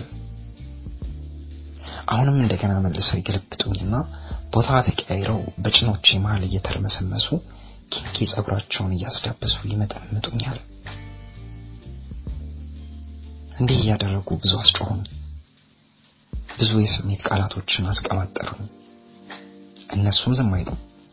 ጣፋጭነቴን በተለያዩ ስሜት ቀስቃሽ ቃላቶች እየነገሩ የበለጠ አሰከሩና አዳከሙኝ። በእርካታ ራሴን አሳቱኝ ማለት ይቻላል። በቃ ዝልፍልፍ አልኩላቸው። ፍጥነታቸው የጉድ ነበርና ፋታ ነሱኝ። ከዚያ ባለ ትልቁ ቁላ የመጣው ይምጣ ያለ ይመስላል። በጀርባዬ እንደተጋደምኩ እግሮቼን በደንብ ከፈተና የወፍራም ቁላውን ጫፍ ገባ ካደረገ በኋላ በስሜት ያለውን ኃይል ሁሉ ተጠቅሞ ሙሉ በሙሉ በኃይል ገፋና ከተተው። አልኩ። ሶፋ በላይ እያለን ከኋላ ሆኖ ሲበዳኝ ችየው ነበር። አሁን ግን ከአቅሜ በላይ ሆነና ጸጥ አሰኘኝ። ጭልምልም አለብኝ። ከዚያ ቀስ አድርጎ ወጣውና እንደገና እንደመጀመሪያው በኃይል ከተተው። በሶስተኛው please please አልኩት። ሊሰማኝ አልቻለም። እስከ መጨረሻው አስገብቶ በደንብ ያርገበግበኝ ጀመር። ሌላኛው ሁለት እግሩን አንፈራጦ ቆሞ ቁላውን አፌ ውስጥ ሊከት ሊሞክርም ከንፈሬን ግጥም እያለቀስኩ ነበርና አልጎረስኩለትም። በዚህ ጊዜ ባለ ትልቅ ቁላውን እንዲያቋርጥ አደረገና በተራው እሱ ገባበት። ሁለቱም ያው እየሆነብኝ ሄደ። ቢሆንም የዚህኛው ትንሽ የተሻለ ነበርና ፋታ አገኘው። ባለ ትልቁ ቁላ መድፍ የሚያክል ቁላውን ገትሮ ቆሞ አዘቅዝቆ እያየኝና የማብያያ ቃላቶችን እየተናገረ ደህና መሆኔን ጠየቀኝ። እኔም ቁላው ትልቅ እንደሆነ ነገር ግን እንደወደድኩት በስሜት እያለቀስኩ ነገርኩት። በጥቁር አፍሪካውያን ቁላ በቀላሉና በፍጥነት ነበር የምረካው፣ በተለይ በሱዳኖቹ። ያሁኑ ግን የተለየና አይቼው የማላውቀው አይነት ግዙፍ ቁላ ሆነብኝ። ስቃዩን ረስቼ ለመደሰት ከመፈለግ የተነሳ ቶሎ ረክቼ ማረፍ አልፈለግኩም። በደንብ እንዲያሰቃዩኝ ፈለግኩ። የስቃይና የእርካታ ጊዜ እንዲረዝምልኝ ፈለግኩ።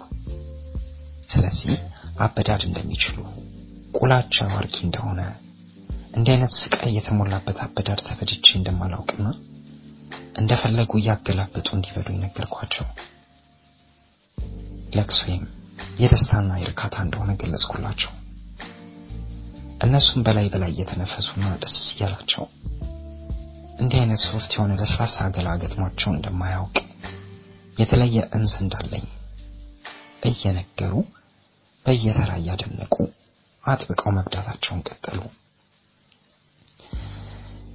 ይህን ካልኩ በኋላ ባለ ትልቁ ቁላ የበለጠ ነፃነት ተሰማውና በጓደኛው ሊተካ ተጠጋ። ጓደኛውም እያቃሰተ ረዥም ቁላውን መዘዝ አድርጎ ወጣና ቦታ ለቀቀለት። ባለ ትልቅ ቁላው አሁን እንዴት እንደቻለኝ ባላውቅም በጠንካራውና በግዙፍ ሰውነቱ ተጠቅሞ ብቻውን ወገቤን ይዞ አቀፍና ተሸክሞ ወሰደኝ። ወስዶም ግድግዳውን አስደገፈኝ።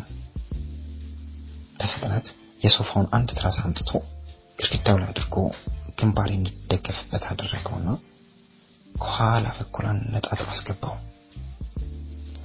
በህመም ውስጥ ያለ እንደዚህ አይነት እርካታ ፈጽሞ አይቻላውቅም። እስከ መጨረሻው ያወጣና መልሶ እስከ መጨረሻው ይከተዋል። ከዚያ ጮክ ብዬ ለማቋረጥ እስካለቅስ ድረስ በኃይልና በፍጥነት ይበዳኝ ጀመር። ወፍራሙ የቁላው ፍሬ ቁላውን ባስገባና ባስወጣ ቁጥር በፍጥነት እየተወዛወዘ የታችኛውን የምሴን ጥግ በኃይል ይደበድብልኛል። ከላይ በቀኝ እጁ ደግፎ የያዘውን ትልቅ ቂጤን በጠንካራ መዳፉ በጥፊ ይለዋል። በጥፊ ብዛት ቀዩና ለስላሳው ቂጤ በጣም እየቀላና ደም እየመሰለ መሄዱ እያዟዟሩ ሲበሉን በትልቁ የግድግዳው መስታወት አይ ነበር። እነሱም እንደኔ የእርካታ ጊዜያቸው እንዲረዘም ስለፈለጉ ሊጨርሱ ሲሉ መልሰው አውጥተው ቁላቸውን ያቆርሱኛል። አንዳቸው ሊበዱኝ፣ አንዳቸው ሲነፉኝ፣ አንዳቸው ያሻሹኛል። በእንደዚህ አይነት ግድግዳውን አስደግፈው እየተፈራረቁ ከበዱኝና ብዙ ካስለቀሱኝ በኋላ ደግሞ አሁንም ባለ ትልቁ ቁላ እየቀለልኩት ሄድኩ መሰለኝ። ብድግ አድርጎ አንስቶ ሶፋው ላይ አንጋለለኝና ሁለት እግሮቼን ወደ ላይ አንስቶ በጣም የምወደውን የብድ አይነት መብዳት ጀመረ። ላብ በላብ እስከሆን ተበዳው። እየተበዳው ሳለም ከዚህ ቀደም በማላውቀው የእርካታ ስሜት ውስጥ ሆንኩና የደረቱን ግራና ቀኝ ጨብጬ ይዤ በኃይል እየጮህ ቆየው። በመጨረሻ የስሜቴ ጫፍ ላይ ስደርስ ባልጠበቅኩት ሁኔታ በረዣዥም ጥፍሮቼ በሁለቱም በኩል በኃይል ቧጭሬ ያደማሁት። በደንብ በበርቶ አስጨረሰኝ። እኔ ስበዳ በስሜት ማቃሰት ማውራት እንጂ ማልቀስ አልወድም። ያኔ ግን አለቀስኩ። ከእርካታ በኋላ ጫን ጫን እየተነፈስኩ ደረቱን ስለቀው በኃይለኛ የጥፍር ቡጭር ያደምጦ ስለነበር ደንገጥ አልኩ። እሱ ግን መቧጨሩን በጣም እንደወደደውና እንደተደሰተበት በርካታ እየተነፈሰ ጠየቀኝ። እኔን አርክቶ ራሱም ረክቶ እንዳበቃም ያንን ቁላውን መዘዝ አድርጎ አውጥቶ ወደፊት ያመጣና እንደፈለግሽ አድርጊው ብሎ አቀረበልኝ። እጅግ ያርካኝ ሆኖ ያገኘሁት ቁላ ነውና በሁለት እጆች መዳፊ እያሻሸው ከጠራረኩት በኋላ ጥቂት ላስ ላስ አድርጌ ለቀኩት። ባለትልቁ ቁላ ሶፋ ላይ አስተኝቶ እግሮቼን ሰቅሎ በደንብ እየበዳኝ በነበረ ጊዜ ሌላኛው ሶፋ ወደ አጠገቤ ሆኖ ቁላውን እያሻሸና የጓደኛውን አበዳድ እያየ በስሜት እየተናጠ ቆሞ ነበር። ትልቁ ቁላ እኔንም አርክቶ ራሱንም ረክቶ ተመዞ እንደወጣና ወደፊቴ ቀርቦ እንደሰጠኝ ያኛው በጂ በዚያው ተግባር ላይ አይን እያየ ሴጋ እየመታ ነበርና በኃይል እያቃሰተ የተወጠረ ቁላውን ጨብጦ ይዞ በፍጥነት ጓደኛውን ገለል እንዲል ካደረገ በኋላ ደረቴ ላይ አርከፈከፈው። ብዙ የሆነ ወፍራም ስፐርም ነበር ጡቴ ላይ ያፈሰሰው። ይህን ተግባር ወደዋለሁና ቅር አላለኝም። ከዚያ በኋላ ሁለቱን ረገብ ያሉ ረዣዥምና ወፋፍራም ቁላዎች ሶፋው ላይ ጋደም እንዳልኩ እያወዛወዝኩ እያጫወትኳቸው ቆየሁ። በአንድ እጄ መዳፍ ተጨብጠው የማይሞሉ ወፋፍራምና ረዣዥም ቁላዎች። የሚገርም ነበር። ስካሩ እነሱንም እኔንም ቀስ በቀስ እየለቀቀን ቢሄድም እነሱ ፋታ ሊሰጡኝ እኔም ላሳርፋቸው ስላልቻልኩ በእኔ በኩል በስካሩ ፋንታ ድካም እየተተካ ሄደ። በእነሱ በኩል ደግሞ ስካሩ እየጠፋ የመብዳት ፍላጎታቸው እየጨመረ ሄዶ ኖሯል። ለዚህም ነው አንዱ ወንሴ ውስጥ አንደኛው ጡቴ ላይ ጨርሰውና ያለ ረፍት እያገላበጡ ከአንድ ሰዓት በላይ በርተውና የመጀመሪያውን ዙር ጨርሰው ጥቂት ረፍት ሳያስፈልጋቸው በጋራ አቅፈው ወደ መታጠቢያ ቤቱ ወስደው በቀዝቃዛው አጥበው እነሱም ታጥበው እዚያው ሻወር ቤት ውስጥ እንደገና እያፈራረቁ የበዱኝ። በተለይ ትልቁ ቁላ መቼም የሚተኛ አይመስልም። ጓደኛው እየታጠበ እሱ የገንዳውን ሴራሚክ በእጅ አስይዞ ይህን ትልቅና ለማሸት የማይመች ጡቴን በሰፊው መዳፎቹ አጥብቆ ይዞ እየጨመቀ ይበዳኝ ቀጠለ። ከዚያ ሰንጆ በኃይል በዳኝና ብዙ ሳይቆይ ስሜቱ ጫፍ ላይ ሲደርስ ቁላውን መዞ አውጥቶ ከቂጤ ላይ ያደረገና ጨብጦ ሲለቀው በውሃ ረጥቦ ወዲያው መድረቅ ጀምሮ የነበረው ጀርባዬን በ sperm አራሰው። እየጮኸ ሲረጭ sperm ኡ ከጀርባዬ አልፎ አንገቴንም ጸጉሬንም አዳረሰው። ሲረጭ ስፐርሙ ሁሉንም ቦታ። ይህም ሆኖ ግን አልበረደለትም። ጎትቶ አነቃኝና የመታጠቢያ ቤቱን ግድግዳ አስደግፎ የቆም ይበዳኝ ጀመረ።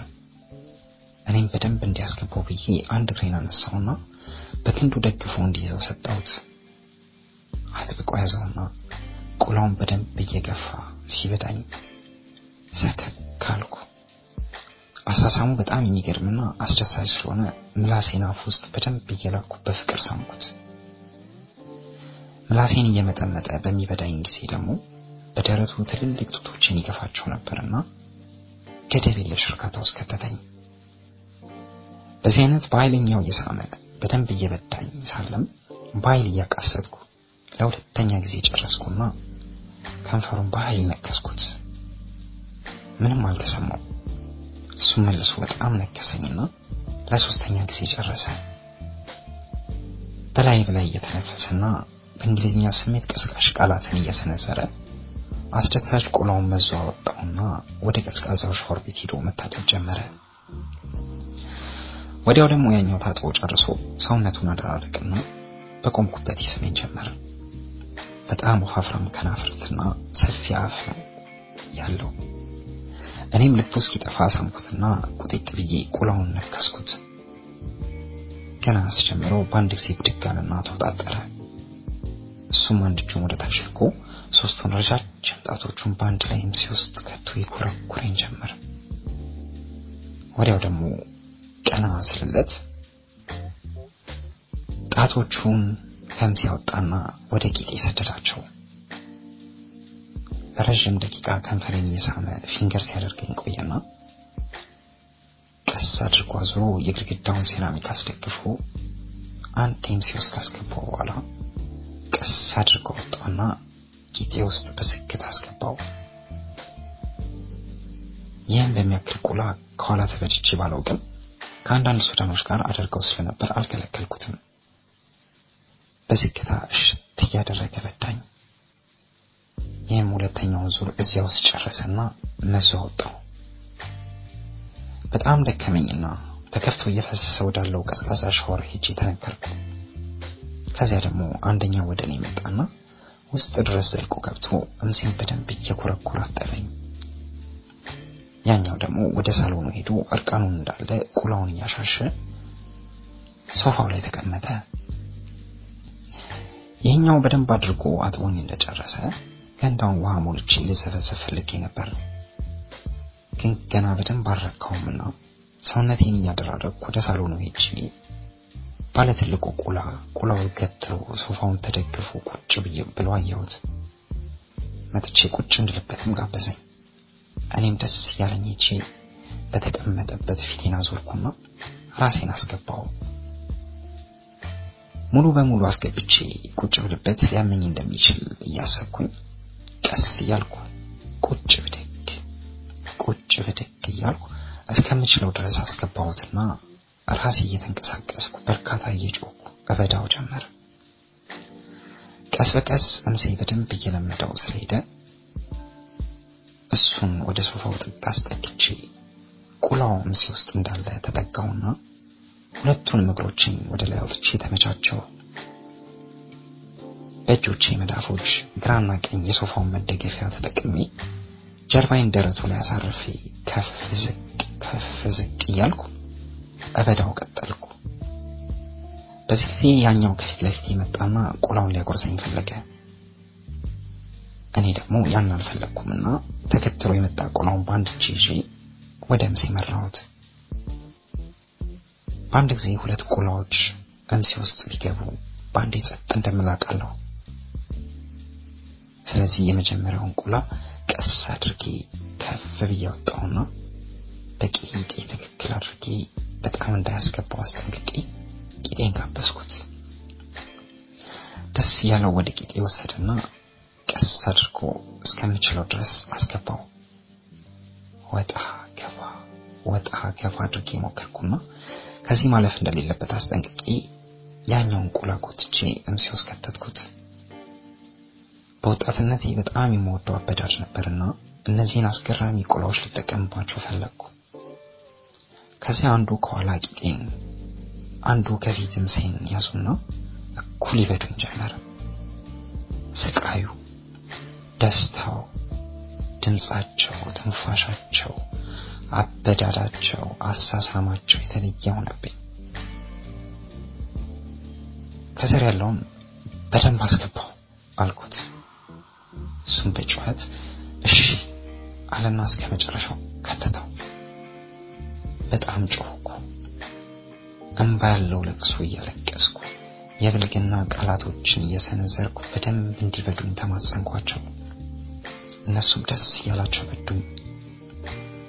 የተለየ ስሜት ውስጥ ገባው። ራሴን የሳትኩ መሰለኝና እንደገና ጮኋለሁ። በደንብ ብዱኝ፣ በደንብ ብዱኝ እያልኩ አለቅሳለሁ። እነሱም አጥብቀው ይበዱኛል። እኔም በኃይልና በፍጥነት ተውረገረጋለሁ። ከላይና ከታች አጥብቀው ይዘው ሳንድዊች የሚባለውን አይነት አበዳድ ሲበዱኝና ስሜቴን መቆጣጠር እያቃተኝ ሲሄድ ያልጠበቅኩት ሌላ እንግዳ ባህሪ ያመጣው። አንዳንዴ እንደዚህ ያደርገኛል። ከፊት ሆኖ እምሴን የሚበዳውን አይን አይኑን እያየው ብዳኝ አልኩት። okay baby okay no problem እያለ መብዳቱን ሲቀጥል በጥፊ ምታኝ አልኩት። ግራ ገባው። hit me አልኩት ጮክ ብዬ። በጥፊ ደረገመኝ። በጥፊ ደጋግመህ ደግመህ ደጋግመህ በደንብ ምታኝ። አሁንም በጥፊ ደረገመኝ። እየመታህ ብዳኝ አልኩት። እሱም ታዛዥ ሆነና አንዴ ግራ ጉንጬን አንዴ ቀኝ ጉንጬን በሸካራ መዳፉ እየጠፈጠፈ መብዳቱን ቀጠለ። በከባድ እንቅስቃሴ እየተበዳው እያለን በመሃል ተፋብኝ አልኩት በጩኸት። ቀስ አድርጎ ተፋብኝ። በደንብ ትፋብኝ አልኩት። በደንብ እየተፋ በጥፊ እየመታ በደስታ ይበዳኛል። ታች ያለው ባለ ትልቅ ቁላ በኃይል እየገፋ ይበዳል። እሱንም ዞር ብዬ ጸጉሬን ጨምድደህ ያዝ አልኩት። okay baby፣ ምንም ችግር የለም በደንብ አጥብቀህ ያዝና በኃይል ብዳኝ አልኩት። ግጥም አድርጎ ይዞ በኃይል ይበዳኝ ጀመረ። በመጨረሻ በደንብ እየመታችሁ ብዱን አልኳቸው። አደረጉት። ከስር ያለው ግራና ቀኝ ጭናችን በኃይል እየጠፈጠፈ ይበዳኛል። እንደገና ፀጉሬን ጀምድዶ ይይዝና ይበዳኛል። ከፊትም ያለውም በጥፊ እየመታ ምራቁን እየተፋ ይበዳኛል። እኔ ደግሞ እያለቀስኩ በስሜት ሰክሬ በኃይል እወዛወዛለሁ። ከዚያ ድንገት የፊተኛውን ገፍትሬ ያስነሳሁት። እሱም ቁላውን አውጥቶ ተነስቶ ቆሞ ያይን ጀመር። ከስር ያለውንም በአንድ እጅ ቂጤን ይዤ በሌላ ልጅ ጭኑን ተጭኜ ቁላውን አወጣሁትና ተነስቼ በፍጥነት እየተጎተትኩ ወስጄ በንጹህና በሰፊ ወለል ምንጣፍ ላይ ጎን ለጎን አጋደምኳቸው። እምሴን ውስጥ ድረስ ገብተህ ምጠጠው አልኩት። አንደኛው ፈጥኖ ገባበት። ሌላኛው ከኋላ ሆነ በደንብ ላስልኝ አልኩት። ደስ ያለው ፈጥኖ ሄደና በቂጤ ዙሪያ ሄዶ ገባበት። በደንብ እያልኩ አሰቃየዋቸው። በደንብ እያስላስኩ በኃይል እየመታው ግራ እስኪገባቸው ድረስ አካለፍኳቸው። እነሱም እንዳልኳቸው አድርገው እየበዱ አስደሰቱኝ። ያው ወንዶች ሴክስ ላይ የፈለግሽውን ነገር ብታሻቸው በደስታ ነው የሚያደርጉት። ከላይና ከታች ከፊትና ኋላ በደንብ አድርጌ እያስላስኩ ቆየውና ተነሳው። በከፍተኛ ስሜት ከላይ ከላይ እየተነፈስኩ እንዳሻኝ ልሁን ወዳችሁታል ብዬ ጠየኳቸው። በጣም ቤቢ የሚል የጋራ ምላሽ ሰጡኝ። ተኙ አልኳቸው። ፈጥነው ወለሉ ላይ እርቃናቸውን ከነቆመቁላቸው ተኙ። ሁለቱንም ጎን ለጎን አጠጋግቼ ካጋደምኳቸው በኋላ አንዱ በግራ እጄ ሌላኛውን በቀኝ እጄ በኃይለኛ ጥፊ እያከታተልኩ እመታቸው ጀመር። ባሪያ ፊታቸውን በጥፊ እያልኩ ተቀስሮ የቆመ ቁላቸውንም በጥፊ እየመታው ብዙ ቆየሁ። ከዚያ አንድ እግሬን ለአንዱ ሰጠሁና የእግሮቼን ጣቶች እንዲጠባ አደረግኩት። እየተስገበገበ መጠጣቸው። እንደገና አንዱን እግሬን አውጥቼ ለሌላኛው እግሬን ለአንደኛው አጎረስኩት። በርካታ እየተስለመለመ ምጥጥ አደረገልኝ። እኔ ደግሞ ራሴን በራሴ ፊንገር ማድረግ ጀመርኩ። ሁለቱም በስሜት ጎርሰው ተረከዜን እየላሱ የልቤን አደረሱት። በርካታ እየተዝለፈለፍኩ ትልቁ ላይ ያለው ላይ ሄጄ ሰፍ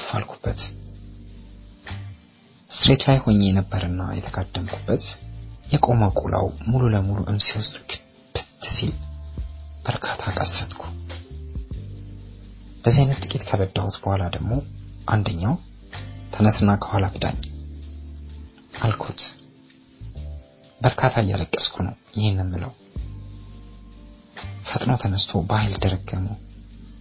ብዱኝ ብዱኝ፣ አረ ብዱኝ በደንብ በርካታ የምሞት መሰለኝ። ስልምልም አልኩ። እጅግ በጣም አድርገው በዱኝ። እንደዚያ ሆነው ያለ አቅሜ እየበዱኝ እንኳን የምፈልገው እርካታ ላይ እየደረስኩ አልመስል እያለኝ በዚያች ቅጽበት ሌላ ሁለት ተመሳሳይ ቁላዎችን ማግኘት ተመኘው። የሁሉ ሲሆን ታዲያ እያለቀስኩ እየተበዳው ደጋግሜ በደንብ ብዱኝ እላቸው ነበር በጩኸት። አንደኛው ቢቸግረው እጁን ከነጣቶቹ አጎረሰኝ። ያም ይህም እኔን ለማስደሰት መረባረብ ጀመሩና ከኋላ ከፊት በጥፊ እያጠናገሩ በኃይልና በፍጥነት እየበዱ አሰከሩን።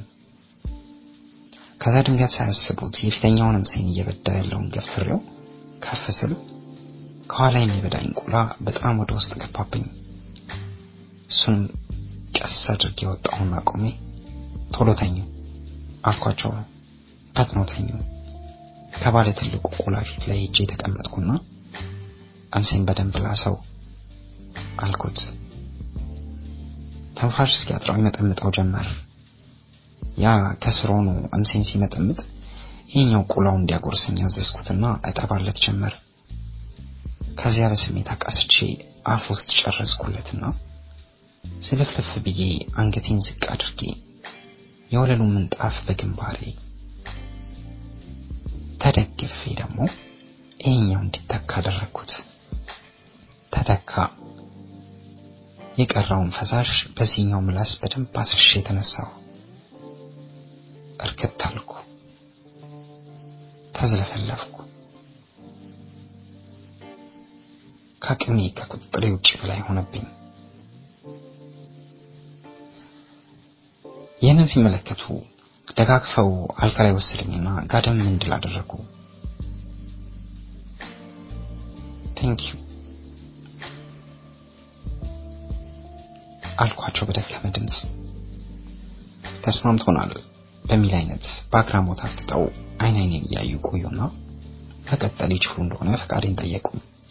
ምክንያቱ እነሱ የዚህኛውን ዙር አልጨረሱምና እኔም እስኪ በቃችሁ የመብዳት መብት አላችሁ፣ እንቅልፍ ቢወስደኝ እንኳን እንደፈለጋችሁ መብዳት ትችላላችሁ አልኳቸው በሰመመን ውስጥ። ፈገግ ብለው ተያዩና እንደገና በዝግታ ያሻሹኝ ጀመር። ድካሙ በጣም በርትቶብኝ ስለነበርና የእርካታ ጥግ ስለደረስኩ መላ ሰውነት ይንቀጠቀጥ ነበር። በዚህ ላይ ሙሉ ሙሉ እስኪ ስንገለበጥ ስላመሸን በድካም ብዛት መተኛት ግድ እየሆነብኝ ሄደ። ባይደክመኝና በቀጠል ግን ደስታዬ ነው። በዚህ ጊዜ በሰመመን ውስጥ በጣም ተጠማውና ውሃ አልኳቸው። አንደኛው ፈጥኖ ካልጋ ወረደና ማቀዝቀዣውን ከፍቶ ቀዝቃዛ ውሃ አምጥቶ ሰጠኝ። በትንፋሽ ጨለጥኩት። እነሱም ጠጡ። ሌላኛው በዚህ አይነት ሁኔታ መተኛት ተገቢ አይደለም። የኛ ቆንጆ how we are really like this kind of young sugar mommy አለና በሚገርም ሁኔታ አንስቶ አቅፎ እየሳመ ወደ መታጠቢያ ቤት ወሰደኝ። ተከተለኝ አለው ጓደኛው። እርቃኑን ሆኖ ተከተለው። አሁንም አልተከላከልኳቸውም። ወሰዱና ገንዳው ላይ ውሃ ሞልተው ዘፈዘፉ። ገንዳው እስኪሞላ ድረስ የዛለ ሰውነቴን እየደባበሱ መልሰው አነቃቁኝ። ገንዳው እንደሞላ ገባውና ተዘፈዘፍኩ። ገንዳው ለሁለት ሰው ባይበቃም አንደኛው ዳር ላይ ቁጭ ብሎ እያደነቀ ስሜት ቀስቃሽ ወሬዎችን እያወራ ፈገግ እያሰኘኝ ሳለ ሌላኛው ቀስ ብሎ ከገንዳው አረፋ ላይ ወሰደና በአረፋ ውስጥ ሆኖ ግራና ቀኝ እጁን የገንዳውን ዳርና ዳር ተደግፎ ቁላውን በጡቶቼ መሃል እየገፋ አንገቴ ድረስ እያደረሰ ከንፈሬን እየሳመ ጡቴን ሲበዳ ቆየ። እኔም ጡቶቼን ገጥሜ ያስኩለት። ከዚያ ደግሞ እግሮቹን አንፈራጦ ቆመና ሴጋ መምታት ጀመረ።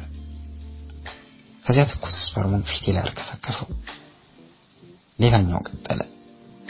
ይሄኛው ባለ ትልቁ ቁላ ነውና በዝግታ በተቃራኒ የገንዳውን አቅጣጫ ሆኖ ወደ ውስጥ ገብቶ ሸርተት በማለት ሁለት እግሮችን አንስቶ ቁላውንም ሲወስድ ከተተው።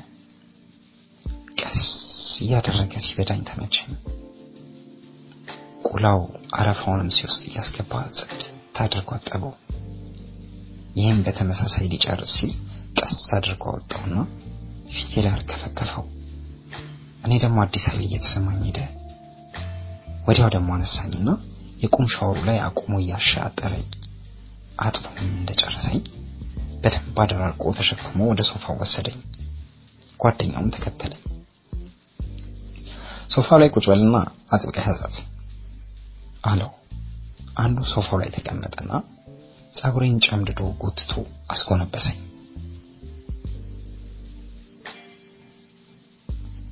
ፊቴን ጭኖቹ መሃል አስገባና በጭንና በጭኑ መሃል አንገቴን አንቆ ያዘለት። እኔም ተኮንብሼ ዝም አልኩ። ባለ ትልቁ ቁላ ከኋላ ይቆምና እምሴን ምንጭቅ አድርጎ ያን ከባድ ቆሎን እስከ መጨረሻው አስገብቶ እያስለቀሰ በዳኝ። ትንፋሽ አጠረኝ። መፈናፈን አልቻልኩም። አጎንብሼ እያለቀስኩ ተበዳሁ። እየበዳ ቂጤን በጥፊ ይለዋል። እኔ ታፍኜ ጮኻለሁ። እንደገና ቂጤን በጥፊ ያቃጥለዋል። ዝቅ ከፍ ዝቅ ከፍ እያደረገ በጣም ይበዳኛል። ከፊት የተቀመጠውና አንገቴን በእግሮቹ አጣብቆ አንቆ ያዘኝ ደግሞ ከቅድሙ በጣም በተለየና በከረረ መልኩ ቀና እያደረገ በጥፊ ይደረግመኛል። አለቅሳለሁ። መልሶ አንገቴን ጭኖቹ ውስጥ ይቀብራቸዋል። ያኛው ከኋላ ሆኖ ይበዳል። እንደገና ያቃናኝና በጥፊ እያጠናገረ የሚሰማኝን ስሜት እንድናገር ያስገድደኛል።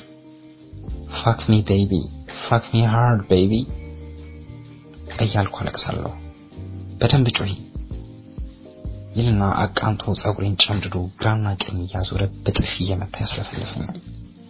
እሺ ብዱኝ፣ እሺ ብዱኝ፣ በደንብ ብዱኝ፣ እንደሱ በደንብ አስገባው፣ በደንብ ብዱኝ እያልኩ ጮኋለሁ። ብዙ እያስጮህኩ አክረው በዱኝ። ከኋላ ያለው ገጂ ያለውን ኃይል ሁሉ ተጠቅሞ በደንብ ወደ ውስጥ አስገባና ቂጤን ጭምቅ አድርጎ ያዘ። ወዲያውም ጨረሰ።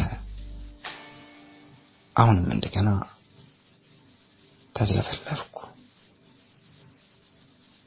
ከኋላ የነበረው ከላይ ከላይ እየተነፈሰ ቁላውን አውጥቶ ቦታ ቀየረና ሶፋ ላይ ተቀምጦ በተመሳሳይ አንገቴን አንቆ ያዘለት። ይሄኛው ከኋላ ሄዶ እምሴን እያሻሸ ለማስገባት ሲዘጋጅ እኔ አንገቴን ቀብሬ በታፈነ ድምፅ ቶሎ አስገባውና ብዳኝ አልኩት።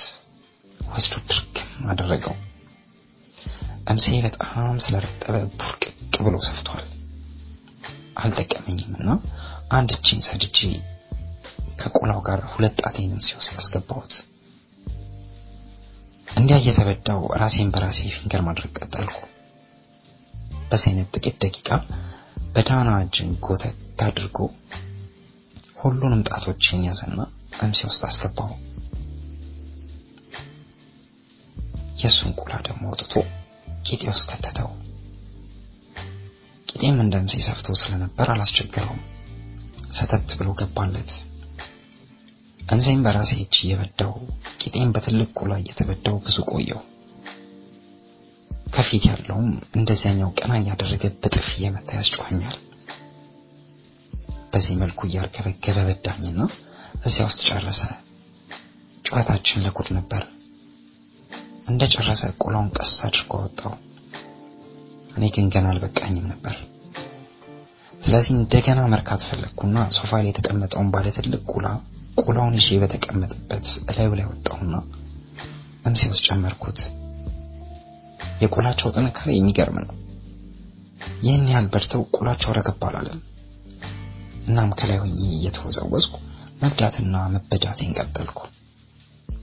አሁንም ግን የእርካታ ጣራ ላይ ገና ያልደረስኩ መሰለኝና ዞር ብዬ ያኛው ከኋላ ያስገባልኝ አልኩት። ትንሽ እሽት እሽት አደረገና ቂጤ ውስጥ ከተተው።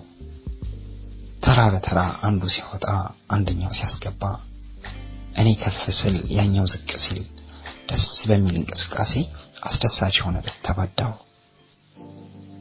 ከዚያ በኋላ ከኋላ ያለውን ቁላውን አውጣና እምሴ ውስጥ ደርበህ ከተተው አልኩት። አላቅማማም።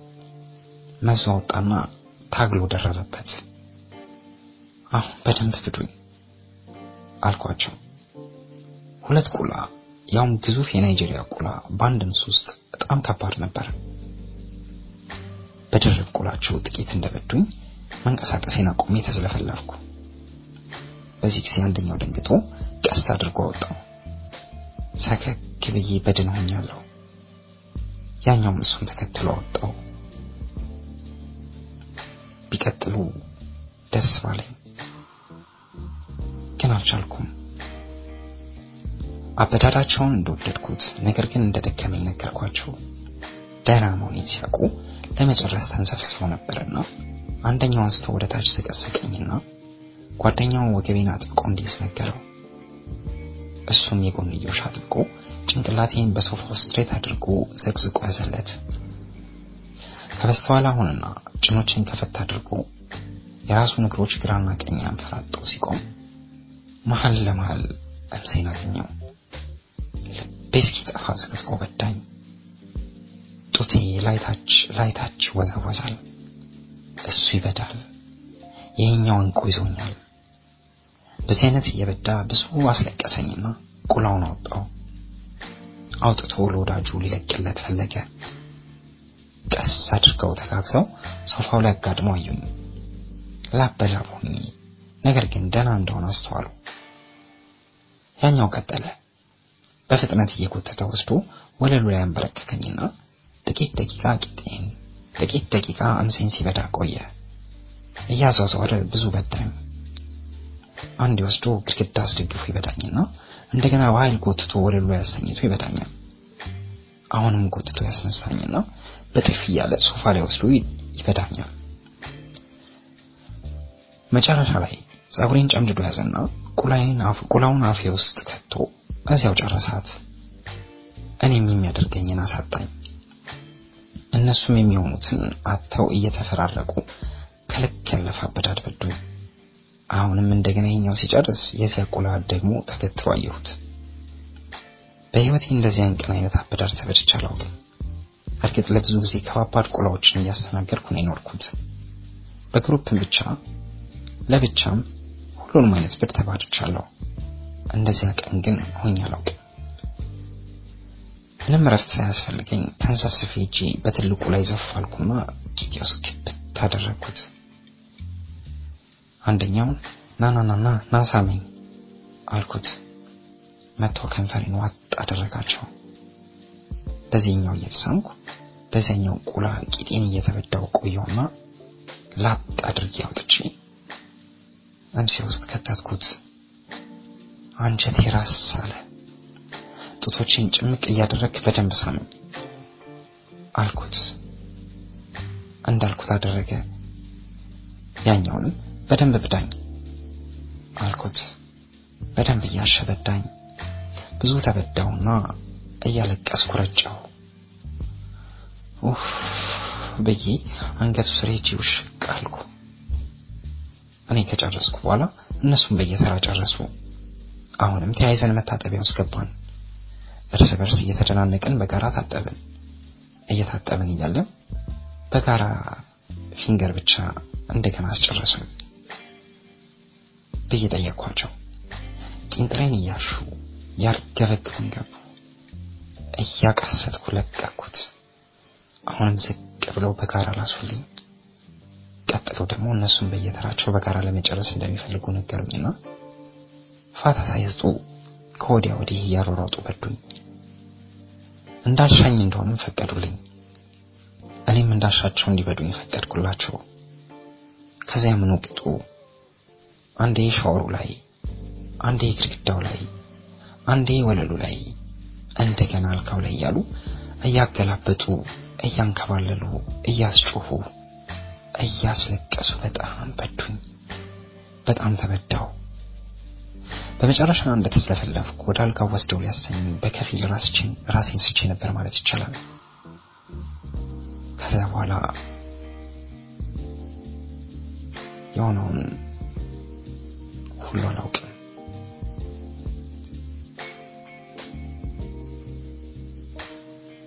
እንግዲህ አድማጮቼ የቦሌ ግቦች ክፍል ሶስት ተራካይን ይመስል ነበር።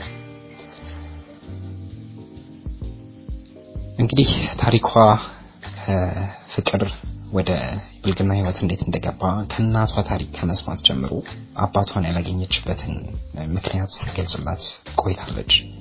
አባቷን ያላገኘችበት ምክንያት ደግሞ እንዲሁ ልቅ የሆነ ወሲብና ቢዝነስ ከሁለት ናይጄሪያኖች ጋር ስትሰራ በዛ ምክንያት ነበረና ሄለንንም ውስጧን በጣም ያንገበግባት ነበር ይህ ጉዳይ። እንግዲህ ለዚህ ምላሽ ሰጥታታለች። ለዚህ ሁሉ ለተነገረው ታሪክ የሄለንንስ የሄለንስ ምላሽ ምን ይመስላል? ይቅር ትላት ይሆን እናቷን? ከእናቷስ ምን ተማር ይሆን የሚለውን የዚህ አስደናቂ ህይወት ታሪክ በቀጣይ ክፍል ይዤላችሁ ደግሞ እመጣለሁ።